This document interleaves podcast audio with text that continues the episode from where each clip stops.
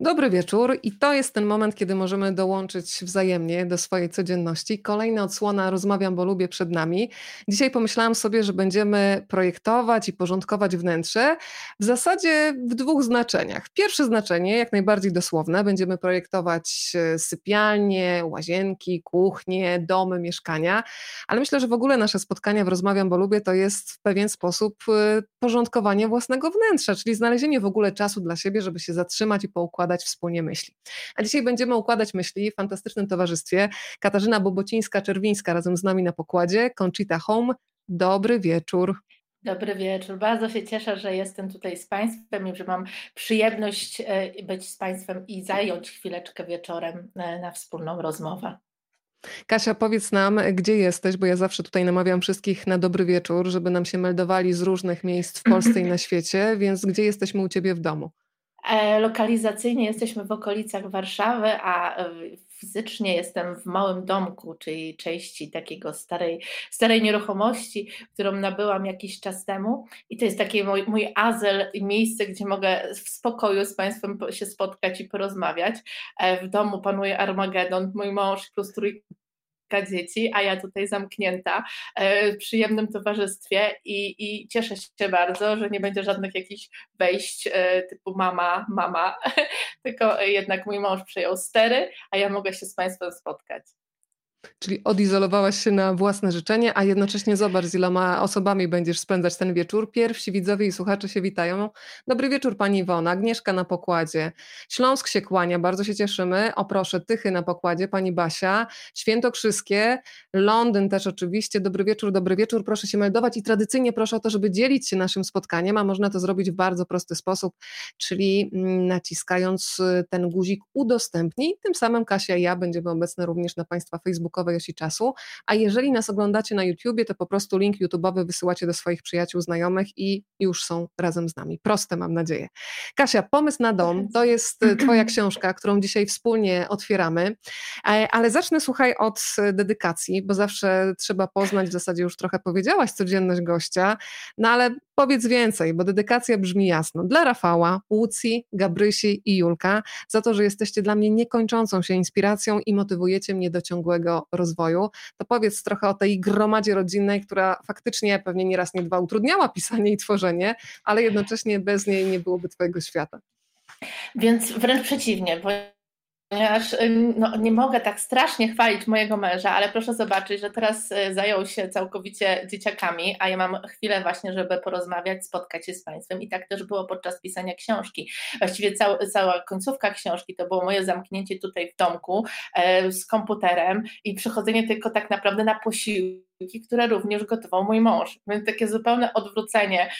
U nas e, ja jestem tą duszą kreatywną, e, która, która dostarcza emocji i wymyśla najróżniejsze kreatywne działania, natomiast mój mąż jest tą taką ostoją no i wsparciem i dlatego, dlatego w pełni zasłużył na de dedykację. A dzieciaki, a dzieciaki też motywują mnie, bo choćby dzisiejszy dzień, e, to już jest 1 grudnia, więc u nas w domu jest taka tradycja, że 1 grudnia pojawia się kalendarz adwentowy, a ten kalendarz adwentowy, odkąd dzieci były małe, to zawsze jest e, rzecz, którą przygotowuję samodzielnie. I mm, co roku staram się przeskoczyć, e, jakby poprzeczka jest postawiona coraz wyżej. I w tym roku, w zeszłym roku był domek z drewna, który zbudowałam, czerwony, e, i w tym domku były ukryte prezenty, a w tym roku powstała wioska cała, taka świąteczna, z latarniami, z małymi choin, choinkami i w paczuszkach w kształcie domków. E, na każdym takim właśnie z recyklingu papierze narysowane są małe kamieniczki, tam są ukryte łakocie, a to wszystko w takim domku otwieranym ze światełkami, z wyciętymi okienkami. E, ja e, także architekturę i miłość do wnętrz i, mm, i budynków również w życiu codziennym staram się wprowadzać, właśnie, właśnie budując co już nowe domki, osiedla, czy właśnie takie wioski świąteczne. Więc tak, moje dzieci mnie inspirują, bo gdyby nie one, to nie w życiu by mi się nie chciało budować wioski świątecznej czy, czy jakiegoś domku dla świętego Mikołaja. E, tak, i one na każdym kroku e, uwielbiam, szczególnie te prace właśnie takie e, manualne. Na przykład ostatnio mój syn miał pracę polegającą na zbudowaniu grodu średniowiecznego, z patyczków, zapałek, przecież to jest zabawa niesamowita, ale osoby, która uwielbia właśnie urządzać, to też było dodatkowe, dodatkowe fantastyczne wyzwanie, więc tak, absolutnie mnie motywują i inspirują. Kasia, powiedziałaś, tak pięknie opowiadasz o tym kalendarzu adwentowym, o całej wiosce świątecznej, że zamarzyłam o czymś takim. Rozumiem, że nie masz tego pod ręką, żeby pokazać, ale umówmy się, że po dzisiejszym programie wyślesz mi fotografię, tak żeby to, co sobie Państwo teraz wyobrazili na podstawie Twojej opowieści, mogli skonfrontować z fotografią i umieścimy pod naszą dzisiejszą rozmową, ok? Tak, bardzo chętnie, oczywiście, oczywiście. Mam, czekam na dobre światło, żeby zrobić zdjęcia i myślę, że jutro spokojnie już będę miała takie dobre zdjęcia tej wioski, bo przecież wszystko było robione na ostatnią chwilę. Dzisiaj jest pierwszy, dzisiaj jest rozpakowywanie pierwszego prezentu i dzisiaj ona dopiero tak naprawdę została stworzona, ułożone wszystko, więc my działamy kreatywnie, ale wszystko na ostatnią chwilę.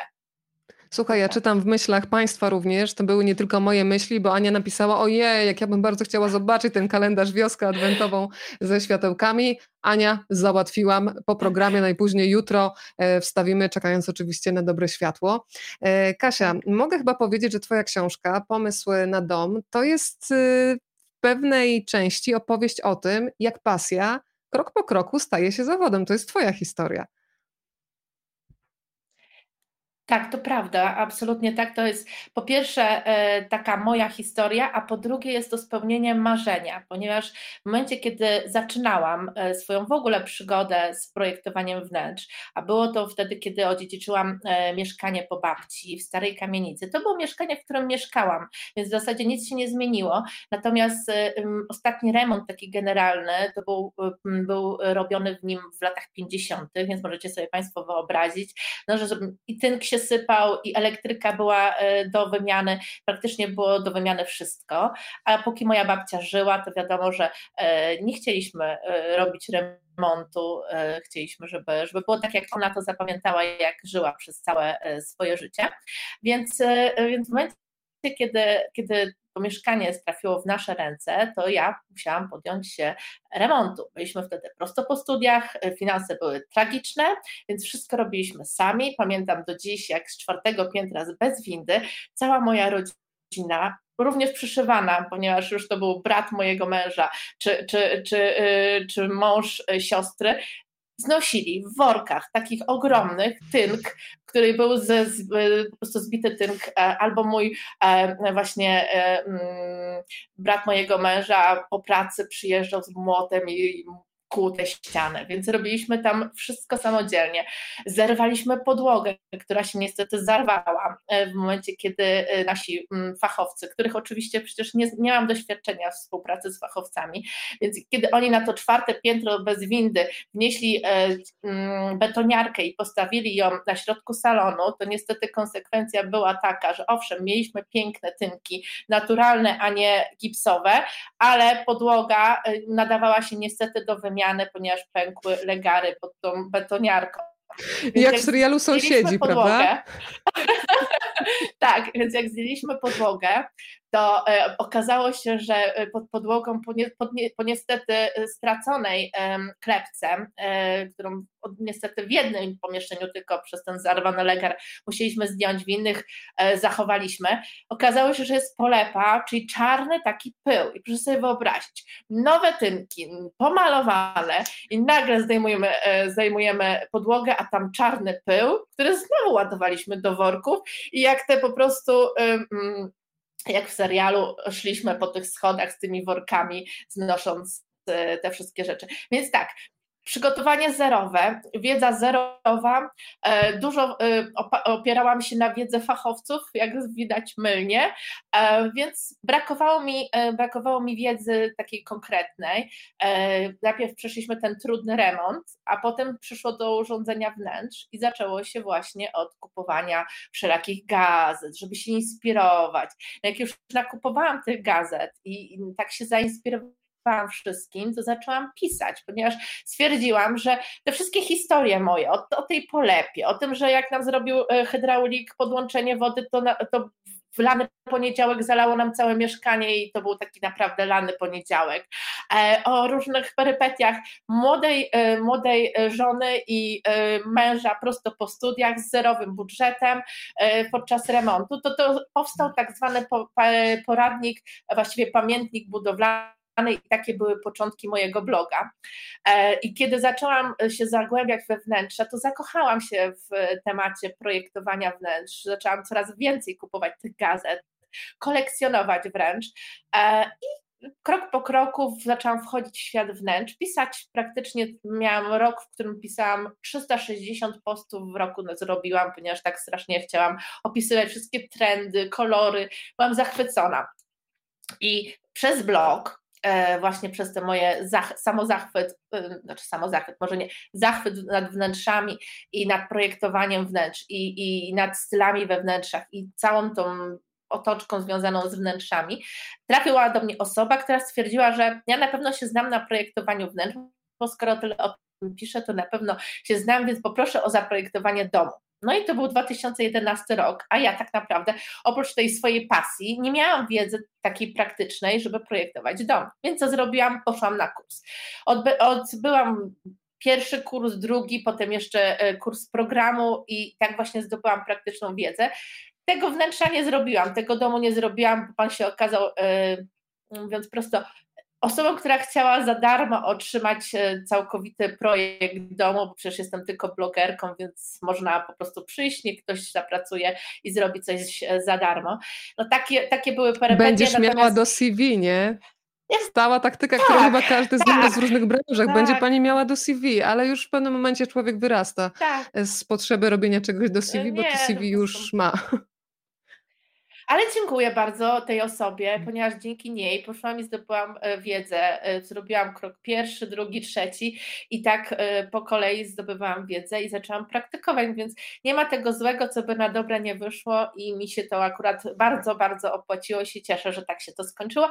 Ale jak Państwo widzą, mm, przygoda z projektowaniem wnętrz często bywa bolesna, remonty również, więc pomyślałam, że to wszystko, co chciałabym wiedzieć w momencie, kiedy e, chciałabym przekazać Państwu w postaci książki, która jest y, w zasadzie może nam się nie przydać od razu w całości, ale ona jest doskonałym takim, mm, można powiedzieć, podręcznikiem, który postawimy sobie na e, półce, kiedy na przykład zapragniemy zmienić sypialnię, zrobić małe lub wielkie metamorfozy sypialni, to możemy po nią sięgnąć i mamy rozdział poświęcony sypialni.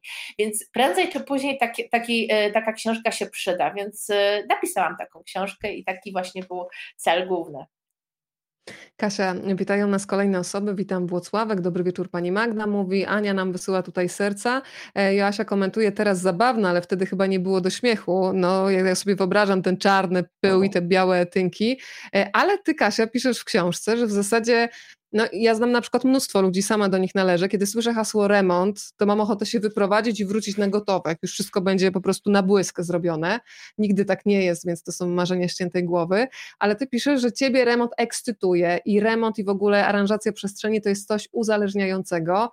E, faktycznie masz w sobie taki spokój zen, nawet jak się okazuje, że ściana jest nierówna, że wysokość od podłogi do sufitu w jednym pomieszczeniu jest taka, w drugim jest kompletnie inna, czego człowiek się jednak nie spodziewa.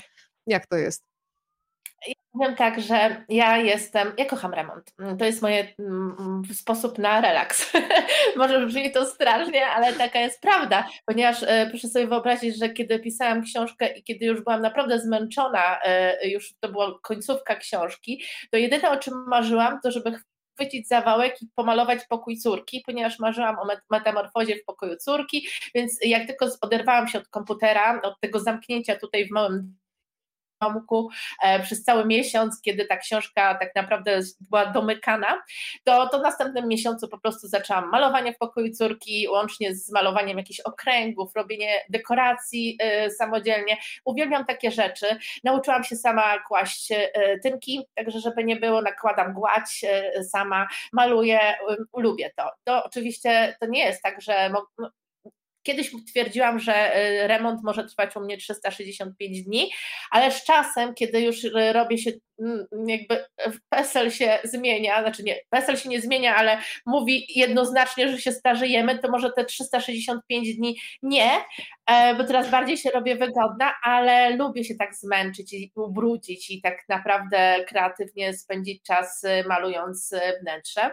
A jeśli chodzi o takie niespodzianki, no prawda jest taka, że za każdym razem, e, e, kiedy zaczynamy remont, może nas spotkać niespodzianka jak z tą polepą, która się pojawiła pod, pod podłogą.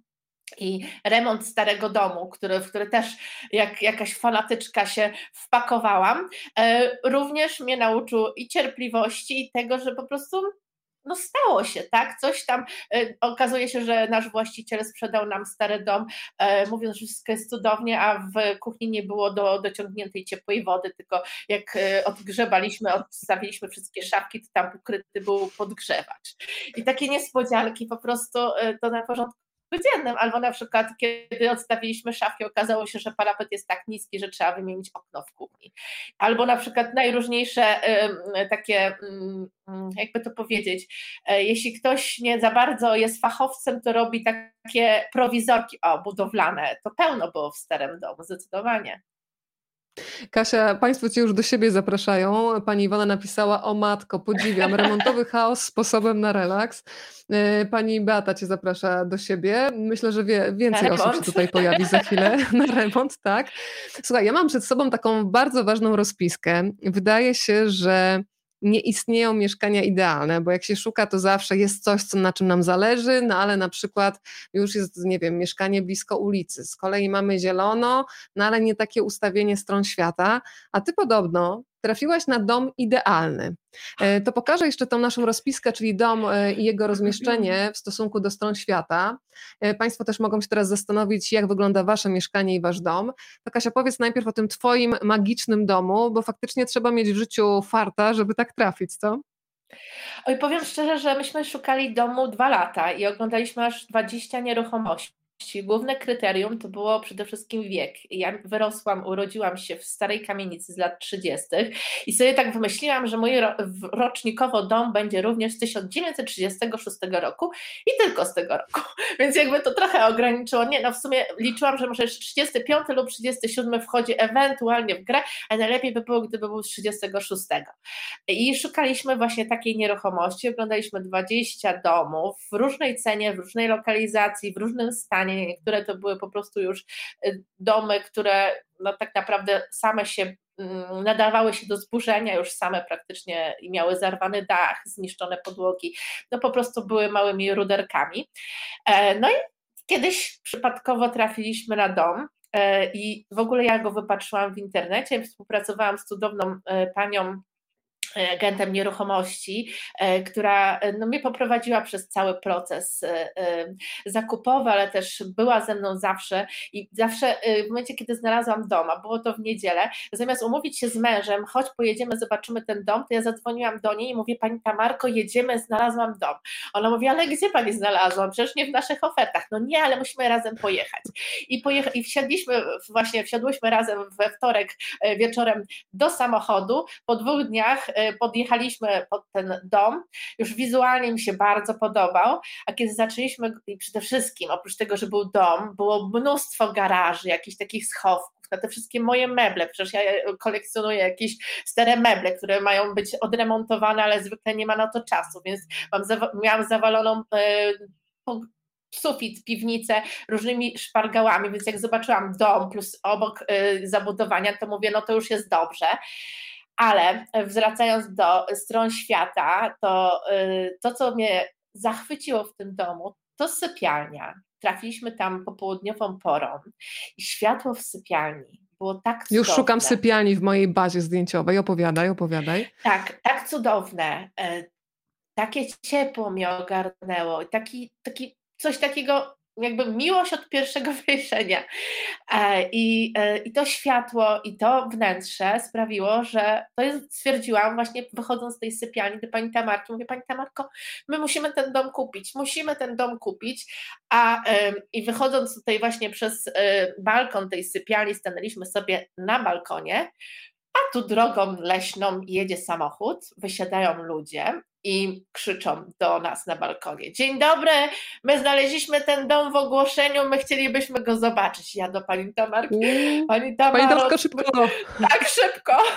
Zróbmy coś, musimy się umówić, umówić z notariuszem, bo mi zabiorą ten dom. Więc po prostu znowu był, znowu był e, totalne, e, totalne nerwy i zdenerwowanie z mojej strony. Okazało się całe szczęście, że Państwo byli w trakcie sprzedaży mieszkania i cały proces zakupu tego domu e, był po prostu odłożony w czasie. Nie mieli odpowiednich e, finansów w tym momencie, natomiast my w ciągu tygodnia od e, zobaczenia, czyli od niedzieli, podpisaliśmy umowę przedwstępną, potem u notariusza i dom kupiliśmy w tydzień. Także, także tak to wyglądało. No i światło, światło, które było w sypialni sprawiło, że stwierdziłam, że właśnie to jest ta. To, to oprócz tego oczywiście stare, stare schody, o, oczywiście całe usytuowanie i układ pomieszczeń, ponieważ No to powiedzmy trochę bardzo... o tym układzie. Tak. Dlaczego to jest tak. tak ważne, żeby na przykład mm, kuchnia była w takim, a nie innym e, ułożeniu? Dlaczego północ, e, południe, wschód, zachód? To jest wbrew pozorom ważne, szczególnie chyba jak się kupuje mieszkanie na przykład latem, no to generalnie jest dużo więcej światła, ale kiedy przychodzi listopad, październik, grudzień, to, to, teraz, to co teraz mamy z oknem, no to szybko się człowiek orientuje, że jednak mógł trochę dłużej poszukać, bo przestrzeń, w której spędza teraz w związku z pandemią coraz więcej czasu, no bardzo wpływa na nastrój, brak światła również. To całe usytuowanie powinno być uzależnione od tego, jak, w jakich pomieszczeniach spędzamy czas, jak, o jakiej porze dnia, bo prawda jest taka, że jeśli na przykład e, jesteśmy osobami, które, które nie wiem, chcą mieć e, w sypialni światło wieczorem, znaczy może to jakby późnym popołudniem, no to tak. warto by było dobrać e, tak, takie, a nie inne usytuowanie. To jest zwykle tak, żeby dobrze nam się w danym pomieszczeniu e, przebywało, czy też gotowało. Te Północne pomieszczenia są zwykle najchłodniejsze. Tam też, jeśli chodzi o kolorystykę ścian, te światło jest chłodniejsze, więc też trzeba uważać z dobrem kolorów.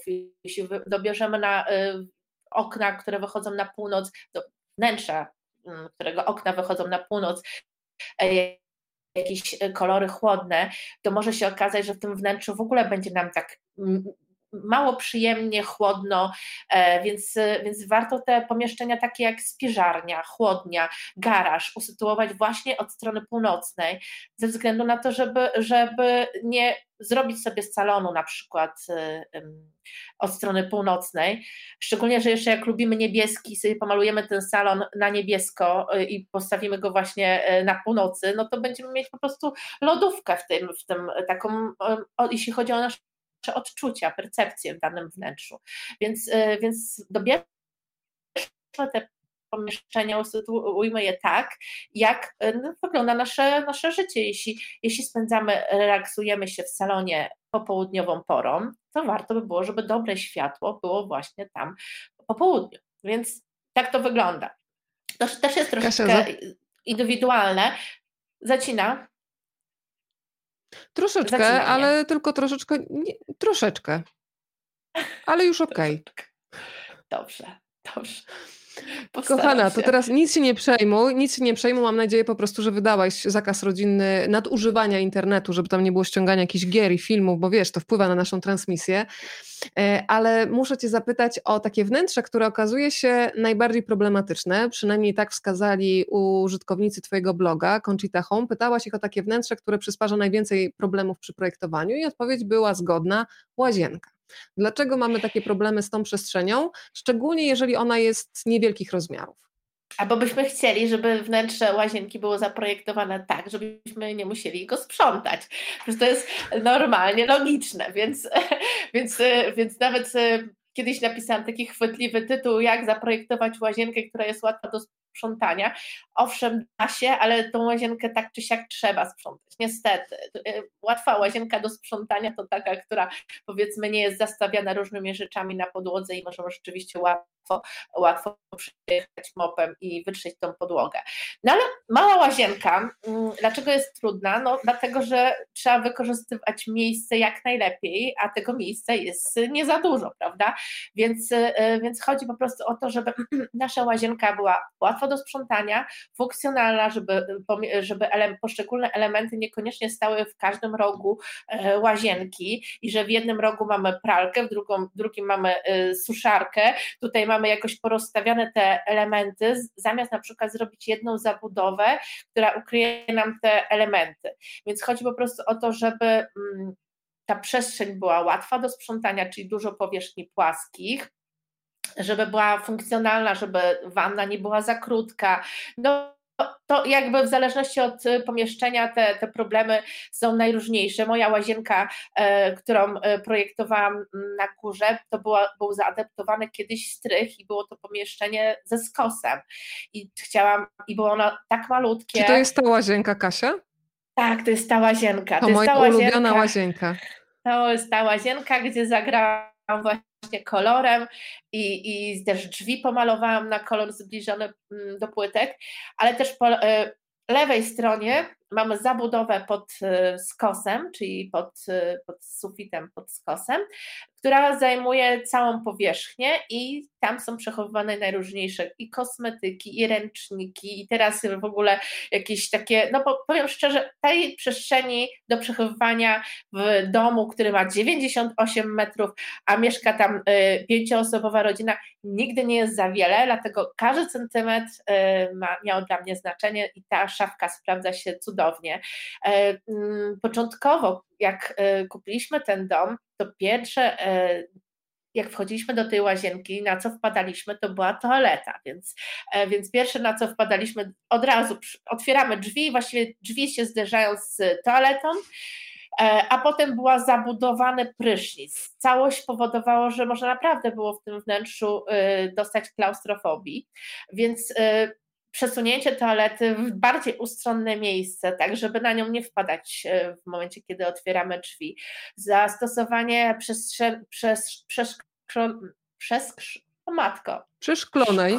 Przeszklonej, e, no, wreszcie wypowiem to, e, e, czyli po prostu prysznic, kabiny prysznicowej, spowodowało, że mimo, że je mamy zabudowę, to jest ona praktycznie niewidoczna i nie pomniejsza tego pomieszczenia. Ona jest naprawdę malutkie i żałuję, że e, tej kabiny prysznicowej jeszcze takiej nie zrobiłam, żeby przez nią wychodzić, czyli z jednej strony wchodzić, a z drugiej wychodzić, to jeszcze by było bardziej funkcjonalnie, ale o tym nie pomyślałam, a poza tym po drugiej stronie jest jednak toaleta, więc tak czy siak byśmy się zderzali z tą toaletą. Więc tak, ona, ta łazienka, tak, Mhm. Ja bardzo lubię e, tę łazienkę, bo ona mi się kojarzy bardzo lizbońsko. Nawet pomyślałam, że można sobie nawet zrobić mniejszy kawałeczek, taki jak ktoś ma jeszcze mniejszą łazienkę od twojej, nawet taki jak trochę jak plaster miodu, myślę o takiej powierzchni, prawda, która tak. jest takim wyrazistym e, akcentem. E, ma w sobie coś takiego bardzo ciepłego, ja tak jak ci mówię, od razu mam Lizbonę w głowie, więc tego nie umiem z głowy wyrzucić, ale jak mówiłaś prze... o tym... Tak? Przerwę Ci na sekundkę, bo z tą łazienką i z tą ścianą wiąże się anegdota taka, że wszyscy, którzy ją widzą, pytają się, kiedy ją skończę. Bo zobacz, ona jest taka nieregularna. Pytają się, no kiedy wreszcie koniec tej, tego remontu tej łazienki, no ile można zwlekać, żeby dociągnąć pod sam sufit równiutko ścięte płyteczki. Byłoby za dużo. Więc, no, tak, więc tak, tak, ona jest, kiedy ona w końcu będzie skończona, no już chyba jest, ale ale takie Ale wiesz co, ale jak mówiłaś o tym, że wpadaliście cały czas na toaletę, to uśmiechałam się, trudno mi było powstrzymać uśmiech, bo poszukując nie tak dawno mieszkania do wynajęcia, prawie wynajęłam mieszkanie, które okazałoby się katastrofą, jeżeli chodzi o um, użytkowanie wnętrza, jakim jest łazienka, konkretnie toaleta, ponieważ coś mnie tknęło tuż przed wyjściem. Bardzo fajne mieszkanie, wysokie, to co bardzo lubię. E, I była osobna toaleta i jest osobna łazienka. I nagle otwieram te drzwi do tej toalety i patrzę, że deska sedesowa jest w zasadzie prawie przy drzwiach. I powiedziałam, przepraszam, muszę zrobić symulację. Słuchaj, bym musiała mieć chyba kolana za przeproszeniem przy brodzie, żeby móc skorzystać. Więc pomyślałam sobie, no dobrze, no to jest jeszcze szansa, najwyżej po prostu nie będę używała tego pomieszczenia, no trudno, chociaż się marnują metry, no ale przecież jest łazienka ale zapytałam, czy można tam po prostu przenieść mm, odpowiednie urządzenia. Pani powiedziała nie, bo tam nie ma rur. I to był słuchaj, jedyny czynnik, który spowodował, że no nie mogłam wynająć mieszkania, w którym nie będę mogła normalnie korzystać z toalety, ale niesamowite jest, ile jest takich drobnostek, gdzie człowiekowi nawet nie przyjdzie do głowy, że można tak zaprojektować przestrzeń, z której po prostu nie jesteś w stanie fizycznie, mając, nie wiem, 1,78 m, 1,80 m wzrostu skorzystać. No. Ale to prawda, Jak często ci się zdarza, kiedy chodzisz do wnętrz projektując coś dla klientów, że nie wpadłabyś na to, że można zrobić po prostu coś takiego, co jest taką miną, że albo na nią wejdziesz albo po prostu nie zauważysz i narażasz się na kolejne koszty. Prawda jest, prawda jest taka, że łazienki, szczególnie takie małe, w kamienicach, w starych domu, domach albo w ogóle w blokach, to, to czasami jest po prostu totalna prowizorka mm, budowlana, naprawdę. Y, jakieś spadki takie, y, żeby zachować spadek, y, są robione podesty, jakieś najróżniejsze zabudowy, żeby ukryć rury, czy, czy na przykład jakiś, no powiem szczerze, mm, to jest ogromne wyzwanie i trzeba od razu chwytać plan danego budynku i danego mieszkania albo szybko go robić, ponieważ może naprawdę się wpakować w niezłą kawałek, kiedy zaczniemy projektować, a się okaże, że właśnie nie mamy odpowiedniego spadku do toalety zachowanego, albo po prostu nie mamy e, odpływu, e, czy też no po prostu tak, to jest ogromne wyzwanie, jeśli chodzi o, o łazienki w starym budownictwie, naprawdę. No tak jak tutaj z tą, z tą e, niektórzy się naprawdę przyzwyczajają do, do takich rozwiązań i dla nich to nie stanowi problemu, tylko że nie pomyślą, że może wynajmujący ma inne przyzwyczajenia i inne potrzeby i chciałby jednak zażyć luksusu jednak chciałby wyprostować nogi lub też, e, no, Także no, jesteśmy w stanie się przyzwyczaić do wielu rzeczy. Pytanie tylko, czy, czy, czy warto, czy może jednak e, warto, mm, jeśli mamy problem, bo naprawdę czasami wynika to nawet nie ze złej woli, tylko z, z, tego, że ktoś kiedyś tak zrobił, bo nie potrafił lepiej i potem z tym żyjemy, tak? Dziadek zrobił, bab, babcia potem kontynuowała, a dzieci potem też nie robiły wielkiego remontu, bo jeszcze przyszedł fachowiec, który powiedział, że się się nie da, że się nie da zrobić lepiej i, i tak to właśnie jest kontynuowane, a prawda jest taka, że gdyby ktoś przyszedł i zburzył wszystko yy, i zrobił taki prawdziwy remont, pewnie by się dało i można było z niej wyczarować z łazienki tego typu prawdziwe cudeńko. Kwestia po prostu, żeby znaleźć osobę, której się chce i która ma wiedzę. Także o, Moja łazienka. To, to zobacz Kasia, zaglądamy do kolejnej łazienki i to jest między innymi wyraz miłości do tak zwanych gorsecików. Tak, e, bardzo gorseciki. lubię ten, ten rodzaj płytek, e, które też mi się, bardzo u, lubię mm, gorseciki też na przykład w starych e, klatkach schodowych. Tak. E, w Warszawie jest sporo takich miejsc i one dodają takiego uroku i zdarzają się też sytuacje dla mnie absurdalne, kiedy wchodzi deweloper do starej kamienicy na przykład z lat 30 E, sama byłam świadkiem e, no, czegoś, co było straszne przy ulicy Rakowieckiej, gdzie były jeszcze piękne drewniane poręcze przedwojenne. No i wszedł deweloper i tak naprawdę wszystko to skuł. Nie wiem, kto tak. na to tak. pozwolił, ale mnie po prostu aż serce bolało, bo uważam, że wartość nieruchomości nawet by wzrosła, gdyby ktoś zadbał o to, żeby to odnowić. No ale są tacy, którzy bardzo bezdusznie podchodzą do, do tego, co, co powinno się cenić. Powiedz trochę o Twojej miłości i sentymencie do gorsecików. Gorseciki to właśnie taki kształt płytki, która przypomina e, wcięciem gorset. E, I w ogóle jest książka wspaniała o gorsecikach. Zadały sobie dwie autorki trud, żeby sfotografować wszystkie ocalałe warszawskie gorseciki, czyli e, chodziły i fotografowały właśnie stare kamienice w Warszawie, tam gdzie się jeszcze udało znaleźć gorseciki. I jedną książkę mam i, i też uwielbiam do niej zaglądać i, i patrzeć, jak pięknie różnego koloru. Tak naprawdę tutaj mamy biel i czern, natomiast, a w ogóle, a w ogóle to jeszcze chcę powiedzieć, że tutaj nie ma gorsecików, tylko tutaj jest inna mozaika, to w drugiej toalecie są gorseciki i się zagadałam o gorsecikach, a patrzę, przecież to nie ma gorsecików, tylko jest inna mozaika. To ja pokażę mozaika. gorseciki, e, tak. Proszę bardzo. To, to moja wina, jest. moja bardzo wielka wina i szukam ja gorsecików. Popłynęłam. Gorseciki są na przykład tutaj, ja na ilustracji. Mam nadzieję, że się już zgodzisz. Tak? To jest ilustracja gorsecików? Tak, to są gorseciki. Tak, tak, Dobrze. tak, tak. Honor tak, uratowany. Tak. Ale a propos jeszcze e, a propos gorsecików, to właśnie, e, właśnie to jest takie, takie mm, płytki wcięte i są bardzo fajną, mają tradycję i są no przepiękne, uwielbiam je. E, a mówiłaś o tym, że mm, deweloper y, zniszczył poręcze. Mój mąż chyba w zeszłym tygodniu opowiadał mi o szpitalu praskim, gdzieś zbito właśnie przepiękną stuletnią mozaikę, więc to jest coś, to jest, a, a konserwator dowiedział się dużo po fakcie. Jeden ze starych szpitali warszawskich, żeby się nie pomylić, e, to jest z zeszłego tygodnia wiadomość, piękne płytki. No niestety, Prawda jest taka, że e, jedni kochają to, co stare, a inni uważają, że po prostu trzeba to wymienić na coś nowego, świeżego, czystego, bo, bo e, takie stare, stare rzeczy nie mają miejsca we wnętrzach. Ja jestem innego zdania, uwielbiam e, stare rzeczy, stare domy i, i powiem szczerze, że kiedy ja szukałam starego domu, to było kilka lat temu, nie było takiego wielkiego boomu na stare budownictwo. Prawda jest taka, że teraz młodzi ludzie szukają starych domów, ale wcale nie po to, żeby je ratować, tylko po to, żeby y, uniknąć wszelkich formalności, jakie są potrzebne przy budowaniu nowego domu. I często te stare domy po prostu nic z nich nie zostanie, tylko same fundamenty. A jest w papierach napisane, że jest to remont starego domu, a nawet, nawet, y, nawet mury są burzone. Także takie są smutne historie, obserwuję to wszędzie, mm, szczególnie te takie które, domy, które nie są objęte e, opieką konserwatora zabytków, często po prostu wpisywany jest remont i wyrzucone są przepiękne poręcze, przepiękne mm, płytki. Kasia, czy pamiętasz tytuł tej książki, o której wspominałaś, z fotografiami gorsecików? Bo jeżeli nie, to możemy też zostawić po programie. E, ja podeślę Państwu w komentarzu. Szukam jej, bo ja ją gdzieś tutaj mam. Ona się nazywa okay. Warszawskie gorseciki. E, mogę po nią sięgnąć. Wydaje mi się, że jest w koszyku. Jeśli pozwolicie Państwo, to pokażę okładkę. Jasne. Dobrze? Pewnie, Może? pewnie. Za, po, po, tak. po, powiedz coś o gorsecikach, a ja w tym czasie sięgam po książkę. Gorseciki tylko i wyłącznie na podłodze, bo my kobiety wyzwolone już gorsecików nie lubimy, takich, które by nas trzymały w ryzach. Natomiast pani Magda napisała, że w domu jej rodziców w Starym Rembertowie są pięknie zachowane, ale nikt nie chciał fotografować. To gdyby ktoś miał ochotę, to rozumiem, że pani Magda do Rembertowa też zaprasza. E, pani Iwona napisała, o rany, opowiada Pani z taką pasją, że aż mi się zachciało remontu, zwłaszcza łazienki. Bardzo dobrze. No to słuchajcie. Cieszę się. Mamy książkę, Kasia? Cieszę się, bo chciałabym właśnie, tak, nie, nie mamy książki, bo ja zrobiłam jeszcze taką rewolucję, co też stwierdziłam właśnie wizualną na regale, że wszystkie książki obłożyłam w tapety.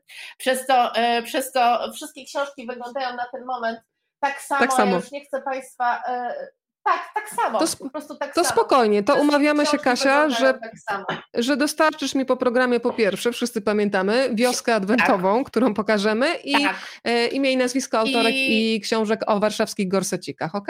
Tak, tak, dokładnie. Warszawskie gorseciki, książka, ok. Słuchaj, to ja teraz sięgam do naszego archiwum fotograficznego, żeby porozmawiać trochę, ponieważ omawiasz różne style. E, I ja bardzo lubię styl, nawet chociażby ze względu na samą nazwę, Wabi Sabi. Powiedz, co się za tym kryje, bo okazuje się, że to, co niedoskonałe, to, co trochę odpada, odłazi, może być właśnie no takie, że się człowiek w, w tym wnętrzu czuje dobrze. Ja, mnie takie wnętrze zawsze uwalniają od tego, że ja się nie muszę czuć idealna, czyli mogę mieć włosy tutaj odstające, nie wszystko mm. ulizane idealnie. No to o co chodzi z tym Wabi Sabi? Słuchaj, to jest dla nas idealne, dlatego, bo to jest e, pogodzenie się i takie, taka właściwie e, akceptacja przemijania i tego, że e, no, niektóre rzeczy z, z czasem się starzeją, więc, więc też przedmioty codziennego użytku się starzeją. I chodzi o to, że, mm, żeby po prostu dostrzec piękno w przemijaniu i w tym, co takie właśnie jest niedoskonałe. Ja Właściwie to jest bardzo trudne mm, pojęcie do zaakceptowania, bo większość osób, kiedy widzi ścianę, która jest e, specjalnie oszpecona, ponieważ e, teraz pojawiają się nawet tapety, które, e, które udają, o właśnie, ścianę, na której mogłam się totalnie wyżyć, tworząc ścianę mm, która jest właśnie, ma, ma, pełno jakichś zacieków, przebarwień ta ściana wygląda trochę jakby była do remontu, albo była odrobinę, bo część projektów właśnie Wabi Sabi mm, to ściany, które wręcz wyglądają jakby tam był grzyb, e, czy też jakieś zacieki e, rdzawe, więc e, naprawdę trzeba się oswoić z, tym, co nie jest doskonałe, żeby pokochać e, tego typu rzeczy we wnętrzach. Natomiast moda na e, właśnie niedoskonałość jest jak najbardziej e, na czasie. Jak, podobnie jak zresztą wszelkie, wszelkie E, jakby to powiedzieć, inspiracje z, pochodzące z Japonii, teraz Japandi, tak, czyli styl połączenia e, japońskiej kultury ze skandynawskim stylem, który tak pokochaliśmy. Więc też, e, więc też ten Japandi czy, czy właśnie Wabi Sabi są takie. Mm, ja powiem szczerze, ja powiem szczerze, wydaje mi się, że nie, zanim ten styl w ogóle pojawił się w Polsce, to ja już wcześniej chyba to, to kochałam i miałam w sobie, że mi się na przykład podoba takie krzesło, które też jest tutaj trochę, trochę e, raz, że stare, dwa, że nie jest ono ani pomalowane na dany kolor, tylko zostawione takie osz, trochę niedoszlifowane e, i, i niedoskonałe.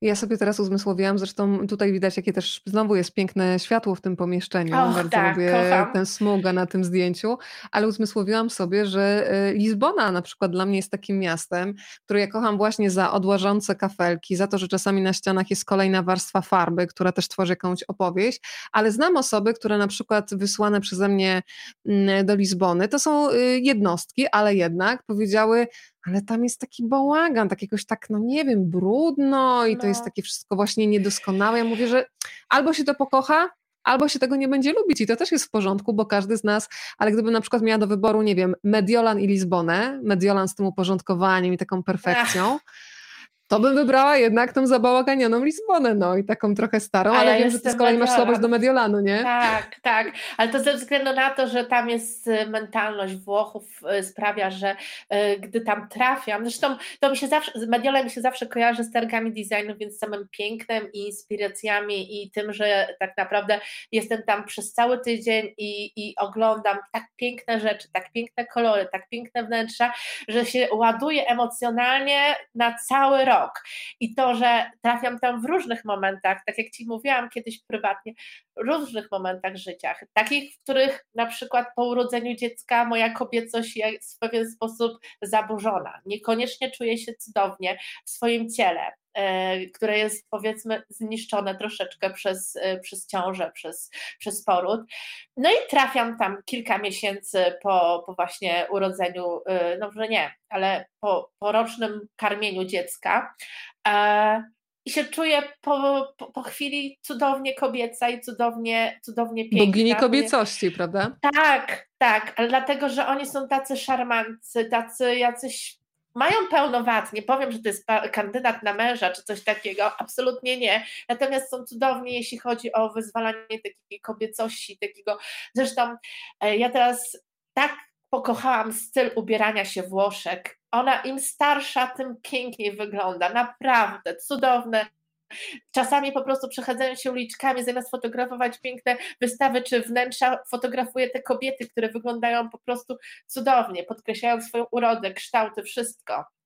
Ale nie wiem, czy się zgodzisz, bo ja, no właśnie, ale ja z kolei z Mediolanu mam takie wspomnienie. Ja się w Mediolanie zakochałam z kolei w starszych mężczyznach po siedemdziesiątce i to w takich klasycznych prochowcach, gdzie po prostu rękawiczki były dopasowane do płaszcza, idealnie skrojone spodnie w kant, buty po prostu tak wypastowane, że to był błysk. Ja pamiętam, że jak przyjechałam pierwszy raz do Mediolanu, to sobie pomyślałam, rany, czuję się jak kopciuszek, bo ta elegancja właśnie panów po 70, powiedziałam, że się po prostu zakochuję w nich, nie mówię to na głos i wyraźnie, to było dla mnie coś obezwładniającego, faktycznie w tym mieście to poczułam chyba najmocniej.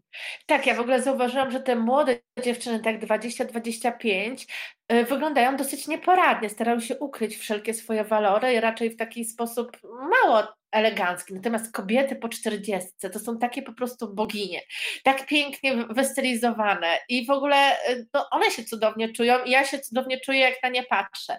Więc tak, jestem zakochana w Mediolanie i, i to jest takie miejsce, gdzie gdybym kiedykolwiek opuściła swój stary dom, to pewnie bym tam sobie się przeniosła, choćby na chwilę, choćby na pół roku, żeby tam po prostu się ogrzewać i, i, i ładować emocjonalnie.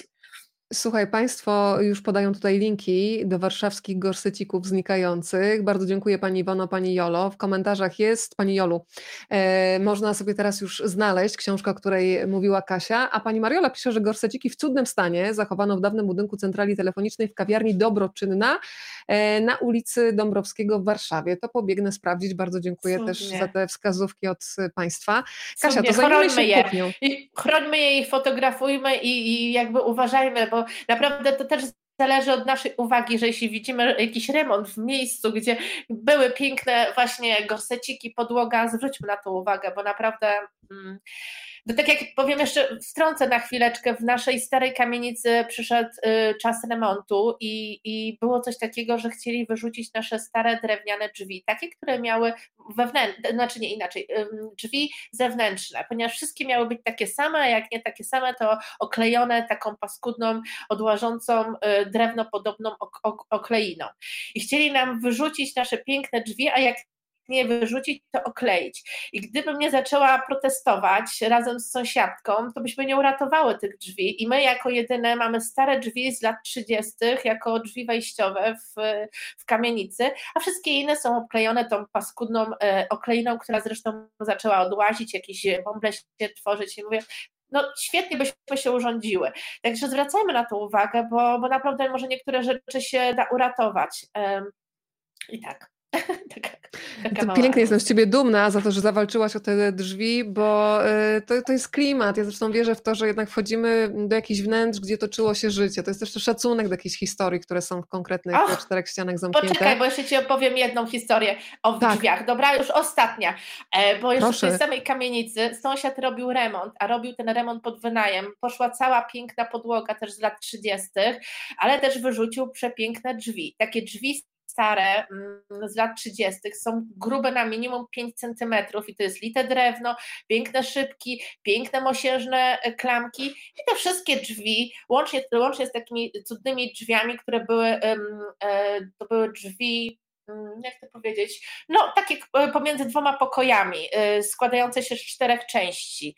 E, I te wszystkie drzwi, łącznie z gałkami z mosiężnymi, miały pójść na śmietnik. I ja mówię do panów robotników, panowie, po co macie schodzić te cztery piętra w dół, jak możecie pójść jedno na górę, a ja jeszcze panom pomogę, jakiś sponsoring zrobić sobie tutaj na piwko czy na coś. I panowie cudownie znieśli mi te wszystkie drzwi, e, chyba z 10 sztuk do naszego przedpokoju i one tak były, nasz przedpokój w ogóle w tej kamienicy miał 3 metry, nie, 5 metrów, więc były wzdłuż tego przedpokoju ustawione, a mój mąż jak oczywiście wrócił do domu się totalnie załamał, ale teraz już przynajmniej wiadomo, dlaczego ja potrzebowałam e, garaży i wszystkich dodatkowych pomieszczeń gospodarczych, gdy kupowałam dom, ponieważ na przykład w mojej piwnicy znajdowały się te wszystkie pary drzwi z e, mosiężnymi klamkami, które zresztą wykorzystałam w różne, w różne, e, na różne sposoby, czy robiąc jakieś DIY, bo w ogóle z takich starych drzwi można zrobić cudowne DIY w postaci zagłówka na za łóżkiem, albo stół, jakiś blat, jakkolwiek. To jest wspaniałe drewno, które naprawdę warto ocalić, a nie na śmietnik jeszcze mosiężne klamki. Także... Jak ja ci zazdroszczę tych pomieszczeń do przechowywania, bo sama jak mieszkałam jeszcze na Saskiej Kępie, poszłam na spacer z psem i zobaczyłam, że przy śmietniku ktoś wystawił przepiękne krzesła z taką jeszcze linią płynną, które miały te siedziska jeszcze taką, takim ratanem wyplatane. Ten ratan był zniszczony, natomiast cała reszta krzeseł była super i najpierw wzięłam jedno krzesło na ramię i wracałam z tym psem ciągnącym i z tym krzesłem. Potem stwierdziłam, że jedno bez sensu, to wrócę się po drugie i w końcu przyniosłam, przetargałam cztery. No ale potem się przyprowadzałam i już nie miałam gdzie tych krzeseł schować, więc znowu je wyniosłam na śmietnik, zniknęły po pół godzinie i wiedziałam, że ktoś znowu znalazł skarb i byłam na siebie zła, że nie znalazłam czasu, żeby to załatwić, ale stwierdziłam, że na pewno znajdą się dobre ręce i przestrzeń, która no, będzie miała miejsce na nie. Jak często ci się zdarza, że faktycznie no, jesteś taką dziewczyną jak ja, czyli widzisz coś ciekawego w śmietniku, zabierasz i jest twoje. Kiedyś mój, mój e, teraz starszy syn, bo już mam drugiego synka młodszego, e, no, na własnej skórze odczuł, co to znaczy pasja i, i, i chce, chęć ratowania, e, ponieważ ja też znalazłam takie krzesła i tego mojego roczniaka wywaliłam z wózka, a na wózek załadowałam te krzesła, wioząc je właśnie do piwnicy, więc on szedł sobie za rączkę obok, a ja nad tym wózkiem zasuwałam z krzesłami, więc, więc tak. Ola, cześć, witam, kochana Ola, która zresztą miała, mieliście tutaj okazję Państwo gościć niedawno, miłośniczka kolorów. Ultramaryna. E, tak, Ultramaryna, cześć Ola i cieszę się, że tutaj jesteś. I e, wracając do tego, więc właśnie te krzesła wiozłam e, tym wózkiem, ale też e, wtedy był taki czas, kiedy na moim, pod moim śmietnikiem grasowała taka banda śmietnikowa, można powiedzieć. Był remont, bo tam jest pełno starych, starych budynków, remonty i na śmietniku lądowały różne antyki i fajne rzeczy z lat 30., które krzesła, można było się cudownie zaopatrzyć w takie stare e, krzesła. No i w pewnym momencie zaczęły na tym e, po prostu czuwać pewna grupa panów. E, I więc panowie pilnowali, aż przyjechał konkretny kupiec E, i te rzeczy ładował na furgonetkę i tak to wyglądało, że już nie dali zabrać matce z wózkiem e, krzeseł, bo e, panowie po prostu zarabiali w sposób taki, a nie inny. Natomiast no, na Powiślu wśród starych kamienic naprawdę można znaleźć studenka chociaż z czasem, bo to mówimy o latach, nie wiem, 2017-2018, z czasem ta miłość do staroci, a, albo przynajmniej chęć zarobienia na starociach i wiedza ludzi znacznie większa, więc już y, y, mniej jest takich znalezisk, chociaż zdarzają się po prostu osoby, które, które robią szybki remont i rzeczywiście nie, nie zależy im na oddawaniu, czy nawet zgłaszaniu na grupę śmieciarka jedzie, tak, e, tych staroci. Tak. E, jest taka grupa na Facebooku, Ola napisała... będziecie, tak, tak. Jeżeli, tak. jeżeli będziecie faktycznie mieli ochotę się czegoś pozbyć, to można na tę grupę śmieciarka jedzie zajrzeć, jeżeli Państwo jeszcze nie namierzyli. Ola pisze, że razem jeszcze... z Tobą ma dwie wspólne pasje, kolory i starocie. I przy okazji odsyłam do rozmowy na temat koloru. Znajdziecie ją na profilu facebookowym, ale przede wszystkim dużo łatwiej znaleźć na profilu YouTube'owym. Rozmawiam, bo lubię, więc polecam przy okazji już teraz. A Ola jeszcze powiem tak, y, ona mnie zainspirowała i pierwsza mm, opowiadała o sztuce, bo to jest inny, inna technika łączona z e, wabi-sabi. Chodzi po prostu o e, jak mamy potłuczony talerz, e, to potłuczenia i braki w talerzu wypełniamy złotem. Nie pamiętam, jak ona się nazywa ta technika, ale na pewno Ola podpowie. Ola, to czekamy na podpowiedź. To jest chyba jakaś, ja z tego co pamiętam, właśnie japońska albo chińska sztuka, ale to poczekamy na odpowiedź specjalistki. Tak, ona miała warsztaty z tego, Ola miała z tego warsztaty, więc, więc powinna dobrze wiedzieć. O, już mamy to... odpowiedź, słuchaj. Mówisz i masz. Nie wiem, czy tak się wymawia, jak się pisze, kintsugi, ale zaryzykuję. Tak, Proszę mnie sprostować tak, i fonetycznie ewentualnie rozpisać.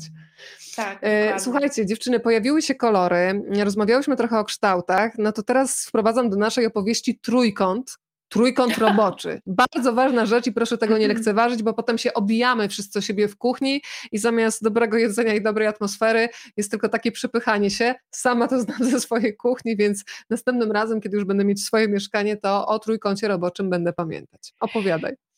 Prawda jest taka, to poproszę o ilustrację, bo to też mi yy, pod, Bardzo proszę. też tak, ponieważ yy, prawda jest taka, że y, najważniejsze nie jest dokładne stworzenie takiego idealnego trójkąta, tylko te odległości, które są podane wewnątrz trójkąta, jaka powinna być odległość pomiędzy lodówką a zlewem, czy zlewem a y, pieka, kuchenką piekarnikiem. Więc, y, więc bardziej byśmy zwrócili uwagę na te odległości, ponieważ no, rzadko kiedy zdarza się, żeby taki idealny trójkąt udało się we wnętrzu zrobić, bo załóżmy, że mamy e, wąską kuchnię w bloku i wyobraźmy sobie, jakbyśmy mieli teraz w tej kuchni stworzyć trójkąt. E, no raczej, y, raczej w jedno y, pojedynczej zabudowie jest to naprawdę trudne, więc bardziej trzeba się skupić na tym, żeby, żeby pomiędzy tymi różnymi strefami, strefą, gdzie myjemy produkty, gdzie najpierw w ogóle przychodzimy do domu i rozpakowujemy je w lodówce, potem chcemy je umyć przed przygotowaniem obróbką termiczną, żeby te odległości pomiędzy tymi E, poszczególnymi strefami były takie, żeby po prostu nam się dobrze w tej kuchni e, gotowało. Bo też wyobraźmy sobie, że mamy na jednym końcu tą lodówkę i, te, e, i niesiemy przez całą kuchnię te rzeczy na drugi koniec, gdzie myjemy, potem mokre niesiemy znowuż gdzieś na środek.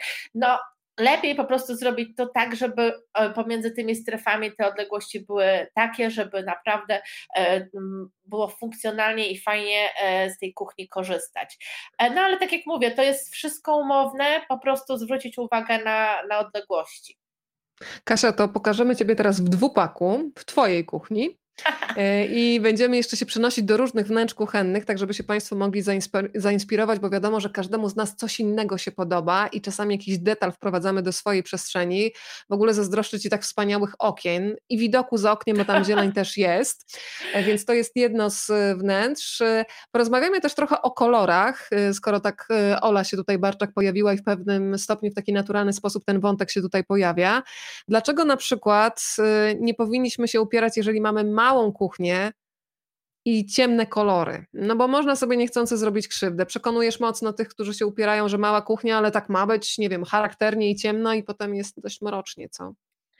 Ja powiem szczerze, że jeśli chodzi o oświetlenie kuchni, to tam e, naprawdę potrzebujemy dobrego oświetlenia i dużej ilości e, i żarówek, i mocy, więc, e, więc ciemna kuchnia, no co kto lubi, wiesz, no jak ktoś ma da, daną potrzebę i na przykład ma coś takiego, że chce gotować w całkowitej ciemności, no to, no to co, zabronisz, szczerze powiedziawszy, no, no powiedz, no, no klient nasz pan, tak naprawdę, nie tak. żartuję, no, prawda jest taka, że oczywiście rozmawiamy o wszelkich konsekwencjach, jakie, jakie się wiążą z e, wyborem danych kolorów, bo nikogo nie zmuszę przecież na siłę, że to taki, a nie inny kolor ma być zastosowany, Natomiast musimy jako osoby, które się zajmują projektem, e, opowiedzieć o wszystkich konsekwencjach, jak to będzie wyglądało. Jeśli na przykład kuchnię umiejscowimy na północy, damy ciemny fioletowy kolor na ścianę e, i ciemne szafki, jak będziemy się w tej kuchni czuć, jak będzie operowało światło, które prawda jest taka mówisz o tym oknie. Mm, to okno to jest właśnie to okno, które musiałam wymienić, bo było za nisko usytuowane. Jest super, naprawdę jest super, ale jak patrzę na nie, to nie patrzę, nie, nie patrzę oczywiście na tą zieleń za oknem, ale też myślę o tym, że to jest to okno, które kosztowało wiele wyrzeczeń i całkowite, całkowitą e, e, po prostu e, zaangażowanie w to, żeby mieć właśnie blat kuchenny, łączący się jednocześnie z parapetem i żeby tam była po prostu przestrzeń do ustawienia różnych rzeczy, a nie, że będziemy mieć, y, bo kiedyś ta kuchnia wyglądała cudownie, po prostu był ciąg szafek, potem był taki y, y, uskok na parapet, gdzie stał taboret, a tutaj się zaczynała kolejna zabudowa, czyli zupełnie, zupełnie było wszystko odwrócone do góry nogami. Więc, więc tak, trzeba, mm, zgubiłam wątek, trzeba, mówiłam o Mówiliśmy od, zaczęłyśmy od trójkąta roboczego, ale też o tych kolorach, yy, że faktycznie ktoś się uprze, że chce mieć ciemno, to ok, tylko warto wiedzieć, że w małym wnętrzu jednak natężenie ciemnego koloru no, może wywołać dość mroczne wrażenie, ale faktycznie kto nie eksperymentuje, ten nie wie. Ja powiem tak, no ja osobiście do y, dobrego gotowania, takiego y, z pasją i z miłością, potrzebuję i światła, i muzyki, więc to są takie dwie rzeczy, które i miejsca do tańczenia, więc tutaj, e, e, czyli, czyli musimy mieć przy czym tańczysz? A kochana, no Przy ja jakiej muzyce? Swój, no, teraz jak świąteczne hity lecą, wiesz, jak piekę pierniczki czy Już. coś, to lecą wszystkie, tak, wszystkie, no teraz trzeba robić około trzy tygodnie przed świętami takie dobre ciasto, więc już trzeba przynajmniej zakręcić, schować do pojemników, tak żeby tak tydzień przed świętami czy, czy, czy półtora tygodnia robić pierniki, przecież mam swoich małych y, moje osoby, które mnie inspirują, jak to ładnie napisałam w dedykacji i inspirują mnie również do tego, żeby, żeby te e, pierniki robić, więc, więc tak, te trzy rzeczy u mnie, więc ja nie mogłabym mieć na przykład ciemnej kuchni, ponieważ ja wręcz jak zaczynam już zmierzcha albo jest ciemno, to rozpalam wszystkie możliwe oświetlenie e, nie tylko nad zlewem, ale też e, nad kuchenką, czy też oświetlenie podszafkowe, oświetlenie górne i ogólnie ile się da światła, to tyle potrzebuję, żeby się dobrze czuć podczas gotowania. Słuchaj, to o, teraz otwieramy marzenie. szafy. Szafa marzenie. No to jest jednak niesamowite. Nie wiem, czy zwróciłaś uwagę, ale kiedy się przegląda różnego rodzaju mieszkania, na przykład na wynajem, no to widać, że niektóre są bardzo tymczasowe, bo wszystko jest na przykład pięknie, ładnie, wygląda trochę jak takie mieszkanie z folderu, natomiast jeżeli chcesz tam naprawdę mieszkać, a nie tylko, nie wiem, traktować przestrzeń jako biuro albo jako miejsce, gdzie po prostu przychodzisz spać, to bardzo szybko się okazuje, że w ogóle nie ma szaf. No a kiedy nie ma szaf, to potem jak się próbuje człowiek jakoś wprowadzić, to robi się jeden wielki bałagan, więc ten projekt szafy jest bardzo istotny. No to powiedzmy, jak ta szafa marzenie powinna wyglądać, bo tutaj faktycznie jest przemyślane wszystko. Zobacz, tutaj jest specjalnie podział na szafę męską i, i taką e, dla kobiet, więc prawda jest taka, to też wszystko zależy od tego, kto użytkuje tą szafę, ponieważ panie mając długie suknie potrzebują tej e, przestrzeni więcej, a przynajmniej miejsce, gdzie mogą po prostu powiesić, nie, nie, nie, żeby się nie gniotły te e, piękne sukienki. Natomiast panowie, no ta długość koszul czy marynarek, to wszystko jest tak jak tutaj na, na rysunku zmierzone, więc zastanówmy się, czy tą szafę mamy tylko i wyłącznie dla siebie i wtedy potrzebujemy y, takiej, a nie innej przestrzeni do powieszenia. E, kobiecej garderoby, czy jest to szafa dla pary, czy jest to szafa męska, bo pod każdym względem mogą być trzy różne szafy tak naprawdę, więc y, i też ile ten mąż będzie tej szafie y, miejsca miał, bo to też, to też może być różnie. Mój mąż na przykład cierpi ogromnie, dlatego, bo z roku na rok tego miejsca ma coraz mniej. Ja nie wiem jak to się dzieje, ale zaczynaliśmy od tego, że mieliśmy szafę podzieloną na pół, ale teraz tak sukcesywnie rzeczy jego są zgniatane do, do samego brzegu szafy i niestety on się ciągle przenosi w drugą stronę, a ja się eksploatuję tą, tą przestrzeń totalnie. Więc to też jak będzie, a jak jest zaprojektowane, to, to są też dwie różne rzeczy. Na projekcie było porówno, w efekcie jest jak jest. Powiem Ci, że możemy w tej kwestii przybić piątkę. Przyznam się do rzeczy strasznej, bo, pokażę na moją wredotę, no ale taka jest prawda. Pamiętam, że kiedy się przeprowadzaliśmy i robiliśmy takie porządki, co na pewno zostaje, z czym się już można pożegnać, to tworzyliśmy szafę e, i mój mąż w przeciwieństwie do mnie jest minimalistą, czyli ma mało rzeczy, kupuje rzeczy porządnej jakości, wystarczają mu na lata a ja mam tych rzeczy, jednak one się szybko rozrastają i byłam na tyle wredna, ponieważ chciałam zachować więcej swoich rzeczy, że z tego jego minimalizmu zaczęłam wyjmować wieszaki. To ci jest jeszcze potrzebne? Może byś już komuś przekazał? Nie, w zasadzie nie, to też nie. I on się biedny godził na to wszystko, więc ja z pełną premedytacją, wiedząc, że tak naprawdę kolejny wieszak to jest odzyskiwanie przestrzeni dla siebie, biję się teraz w piersi, przepraszam za to, postaram się więcej tak nie zachowywać. Takie wyznanie tutaj. Słuchaj, powiedzmy ja trochę też o tym. Jeszcze, jeszcze mhm. jedno, jedno tak. to mój mąż też się staje minimalistą przez to właśnie przesuwanie tych granic i tych, tych rzeczy w szafie, więc y, doskonale Cię rozumiem, absolutnie. To oni swój podklub założą, my mamy swój klub przesuwających wieszaki. E, a ja sobie pomyślałam po Twojej książce, że ci, którzy po nią sięgną, w końcu też e, dotrze do nich, e, że praca projektanta wnętrz naprawdę zajmuje masę czasu. To jest praca, która wymaga też konkretnych umiejętności, też wyobraźni przestrzennej, zdolności matematycznych. Ja na przykład wiem, że bym poległa w wielu sytuacjach, nawet przy prostych obliczeniach. No każdy ma tak jakieś swoje pięty achillesowe. Natomiast myślę, że dużo rzadziej będą już padać takie pytania w stronę projektantów wnętrz i teraz jeżeli ktoś jest po drugiej stronie, Ola na przykład jest, to proszę powiedzcie mi szczerze, jak często słyszycie od swoich klientów, Pytanie, a dlaczego tak drogo? No to jak to jest, Kasia? Pada czy nie? I powiedz, dlaczego jest niby tak drogo? Bo ja tak naprawdę dzięki Twojej książce zrozumiałam, ile na przykład kosztuje zakup y, profesjonalnego programu do projektowania, bo to są ogromne koszty, kiedy myślimy o nich jednorazowo, a nie w perspektywie no, takiej długofalowej. E, książka w ogóle została napisana e, dla wszystkich tych osób, które chcą zacząć projektować i niekoniecznie nie, e, czy to będą osoby, które będą projektować dla siebie swój dom czy mieszkanie, bądź też będą chciały później projektować dla innych. Chciałam, żeby miały taką podstawę do tego, więc z mojej perspektywy pisałam, żeby im pomóc, żeby wiedziały, jakie rzeczy y, potrzebują, znaczy, żeby po prostu miały tą wiedzę w jednym miejscu. Natomiast y, Niektóre osoby, które na przykład stwierdzą, że chcę zaprojektować y, mieszkanie, e, sięgną po książkę i stwierdzą, matko, ile to jest wiedzy, ile tutaj czasu trzeba, żeby się tego wszystkiego nauczyć, i nagle się zorientują, że to właśnie projektantom czy y, płacimy za czas, za to, że oszczędzają nasz czas, nasz czas na to, żeby się nauczyć tego, bo owszem, możemy zaprojektować sami mieszkanie, cudowny będzie, dom również y, wnętrza możemy zaprojektować, ale żeby do tego usiąść i zrobić to dobrze, to musimy poświęcić sporo czasu. Wiadomo, że czas to pieniądz, więc jeśli kupiliśmy albo mamy tą książkę z, dlatego, żeby nauczyć się projektować i potem na tym zarabiać, to super.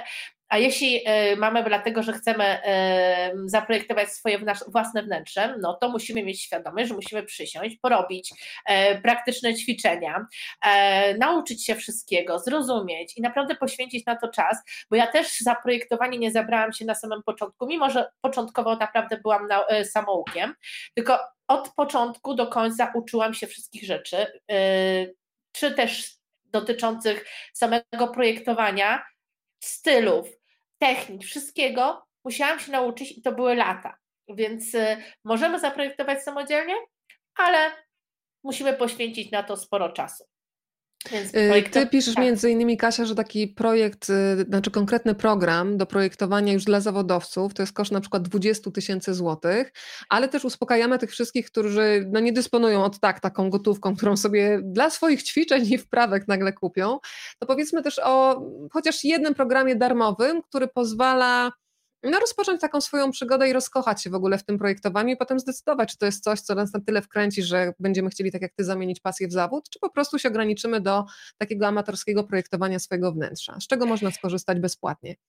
To prawda, ale to naprawdę wydaje mi się, że e, nawet początkujący projektanci najpierw korzystają z darmowych programów albo programów, które mają darmowe wersje edukacyjne, żeby się wszystkiego nauczyć, bo wydaje mi się, że jeśli zapłacimy 26 tysięcy za e, dwu czy trzyletni dostęp do programu, to musimy to zrobić dla biura, które zatrudnia już odpowiednie osoby i dodatkowo to biuro naprawdę ma mnóstwo klientów, żeby to wszystko nam się zwróciło. Raczej osoba, która zaczyna zaczyna projektować dla znajomych, czy, czy bo od czegoś trzeba zacząć. Tak, tak, taka jest prawda. I zwykle te pierwsze projekty to są projekty dla znajomych. Słuchaj, wiesz co, bo ja się zaczęłam interesować projektowaniem wnętrz, może bym Ci pomogła, bo widzę, że teraz robisz remont.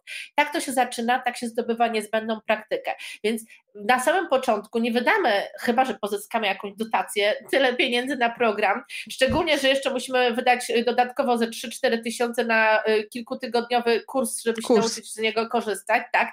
A poza tym po tym ukończeniu kursu te projektowanie w tym programie trwa nam wieki, po prostu wieki, bo owszem, zaglądamy do zeszytu, jak to się robiło, zanim to tutaj powstawiamy, no nie sądzę, żebyśmy chcieli od tego zaczynać, więc prawda jest taka, że początkowe e, nasze przygody z projektowaniem mogą się zacząć na zwykłym papierze, tak, na podstawie moodboardów, nie musimy mieć od razu e, programu, ale są darmowe programy i na przykład ja polecam i on jest super dla e, początkujących, to jest Beacon Planner, to jest darmowy program do projektowania, gdzie nie dość, że e, sobie zrobimy mm, zarys wnętrz, e, czyli postawimy ściany, okna, drzwi, wymierzymy wszystko, to jeszcze z, do, do, z bazy gdzie jest mnóstwo różnych e, mebelków, po prostu pościągamy je do tego programu i powstawiamy w dane e, miejsce. Więc jeśli chcemy mieć na przykład e, wnętrze urządzone z IKEA, to wystarczy, że wpiszemy nazwy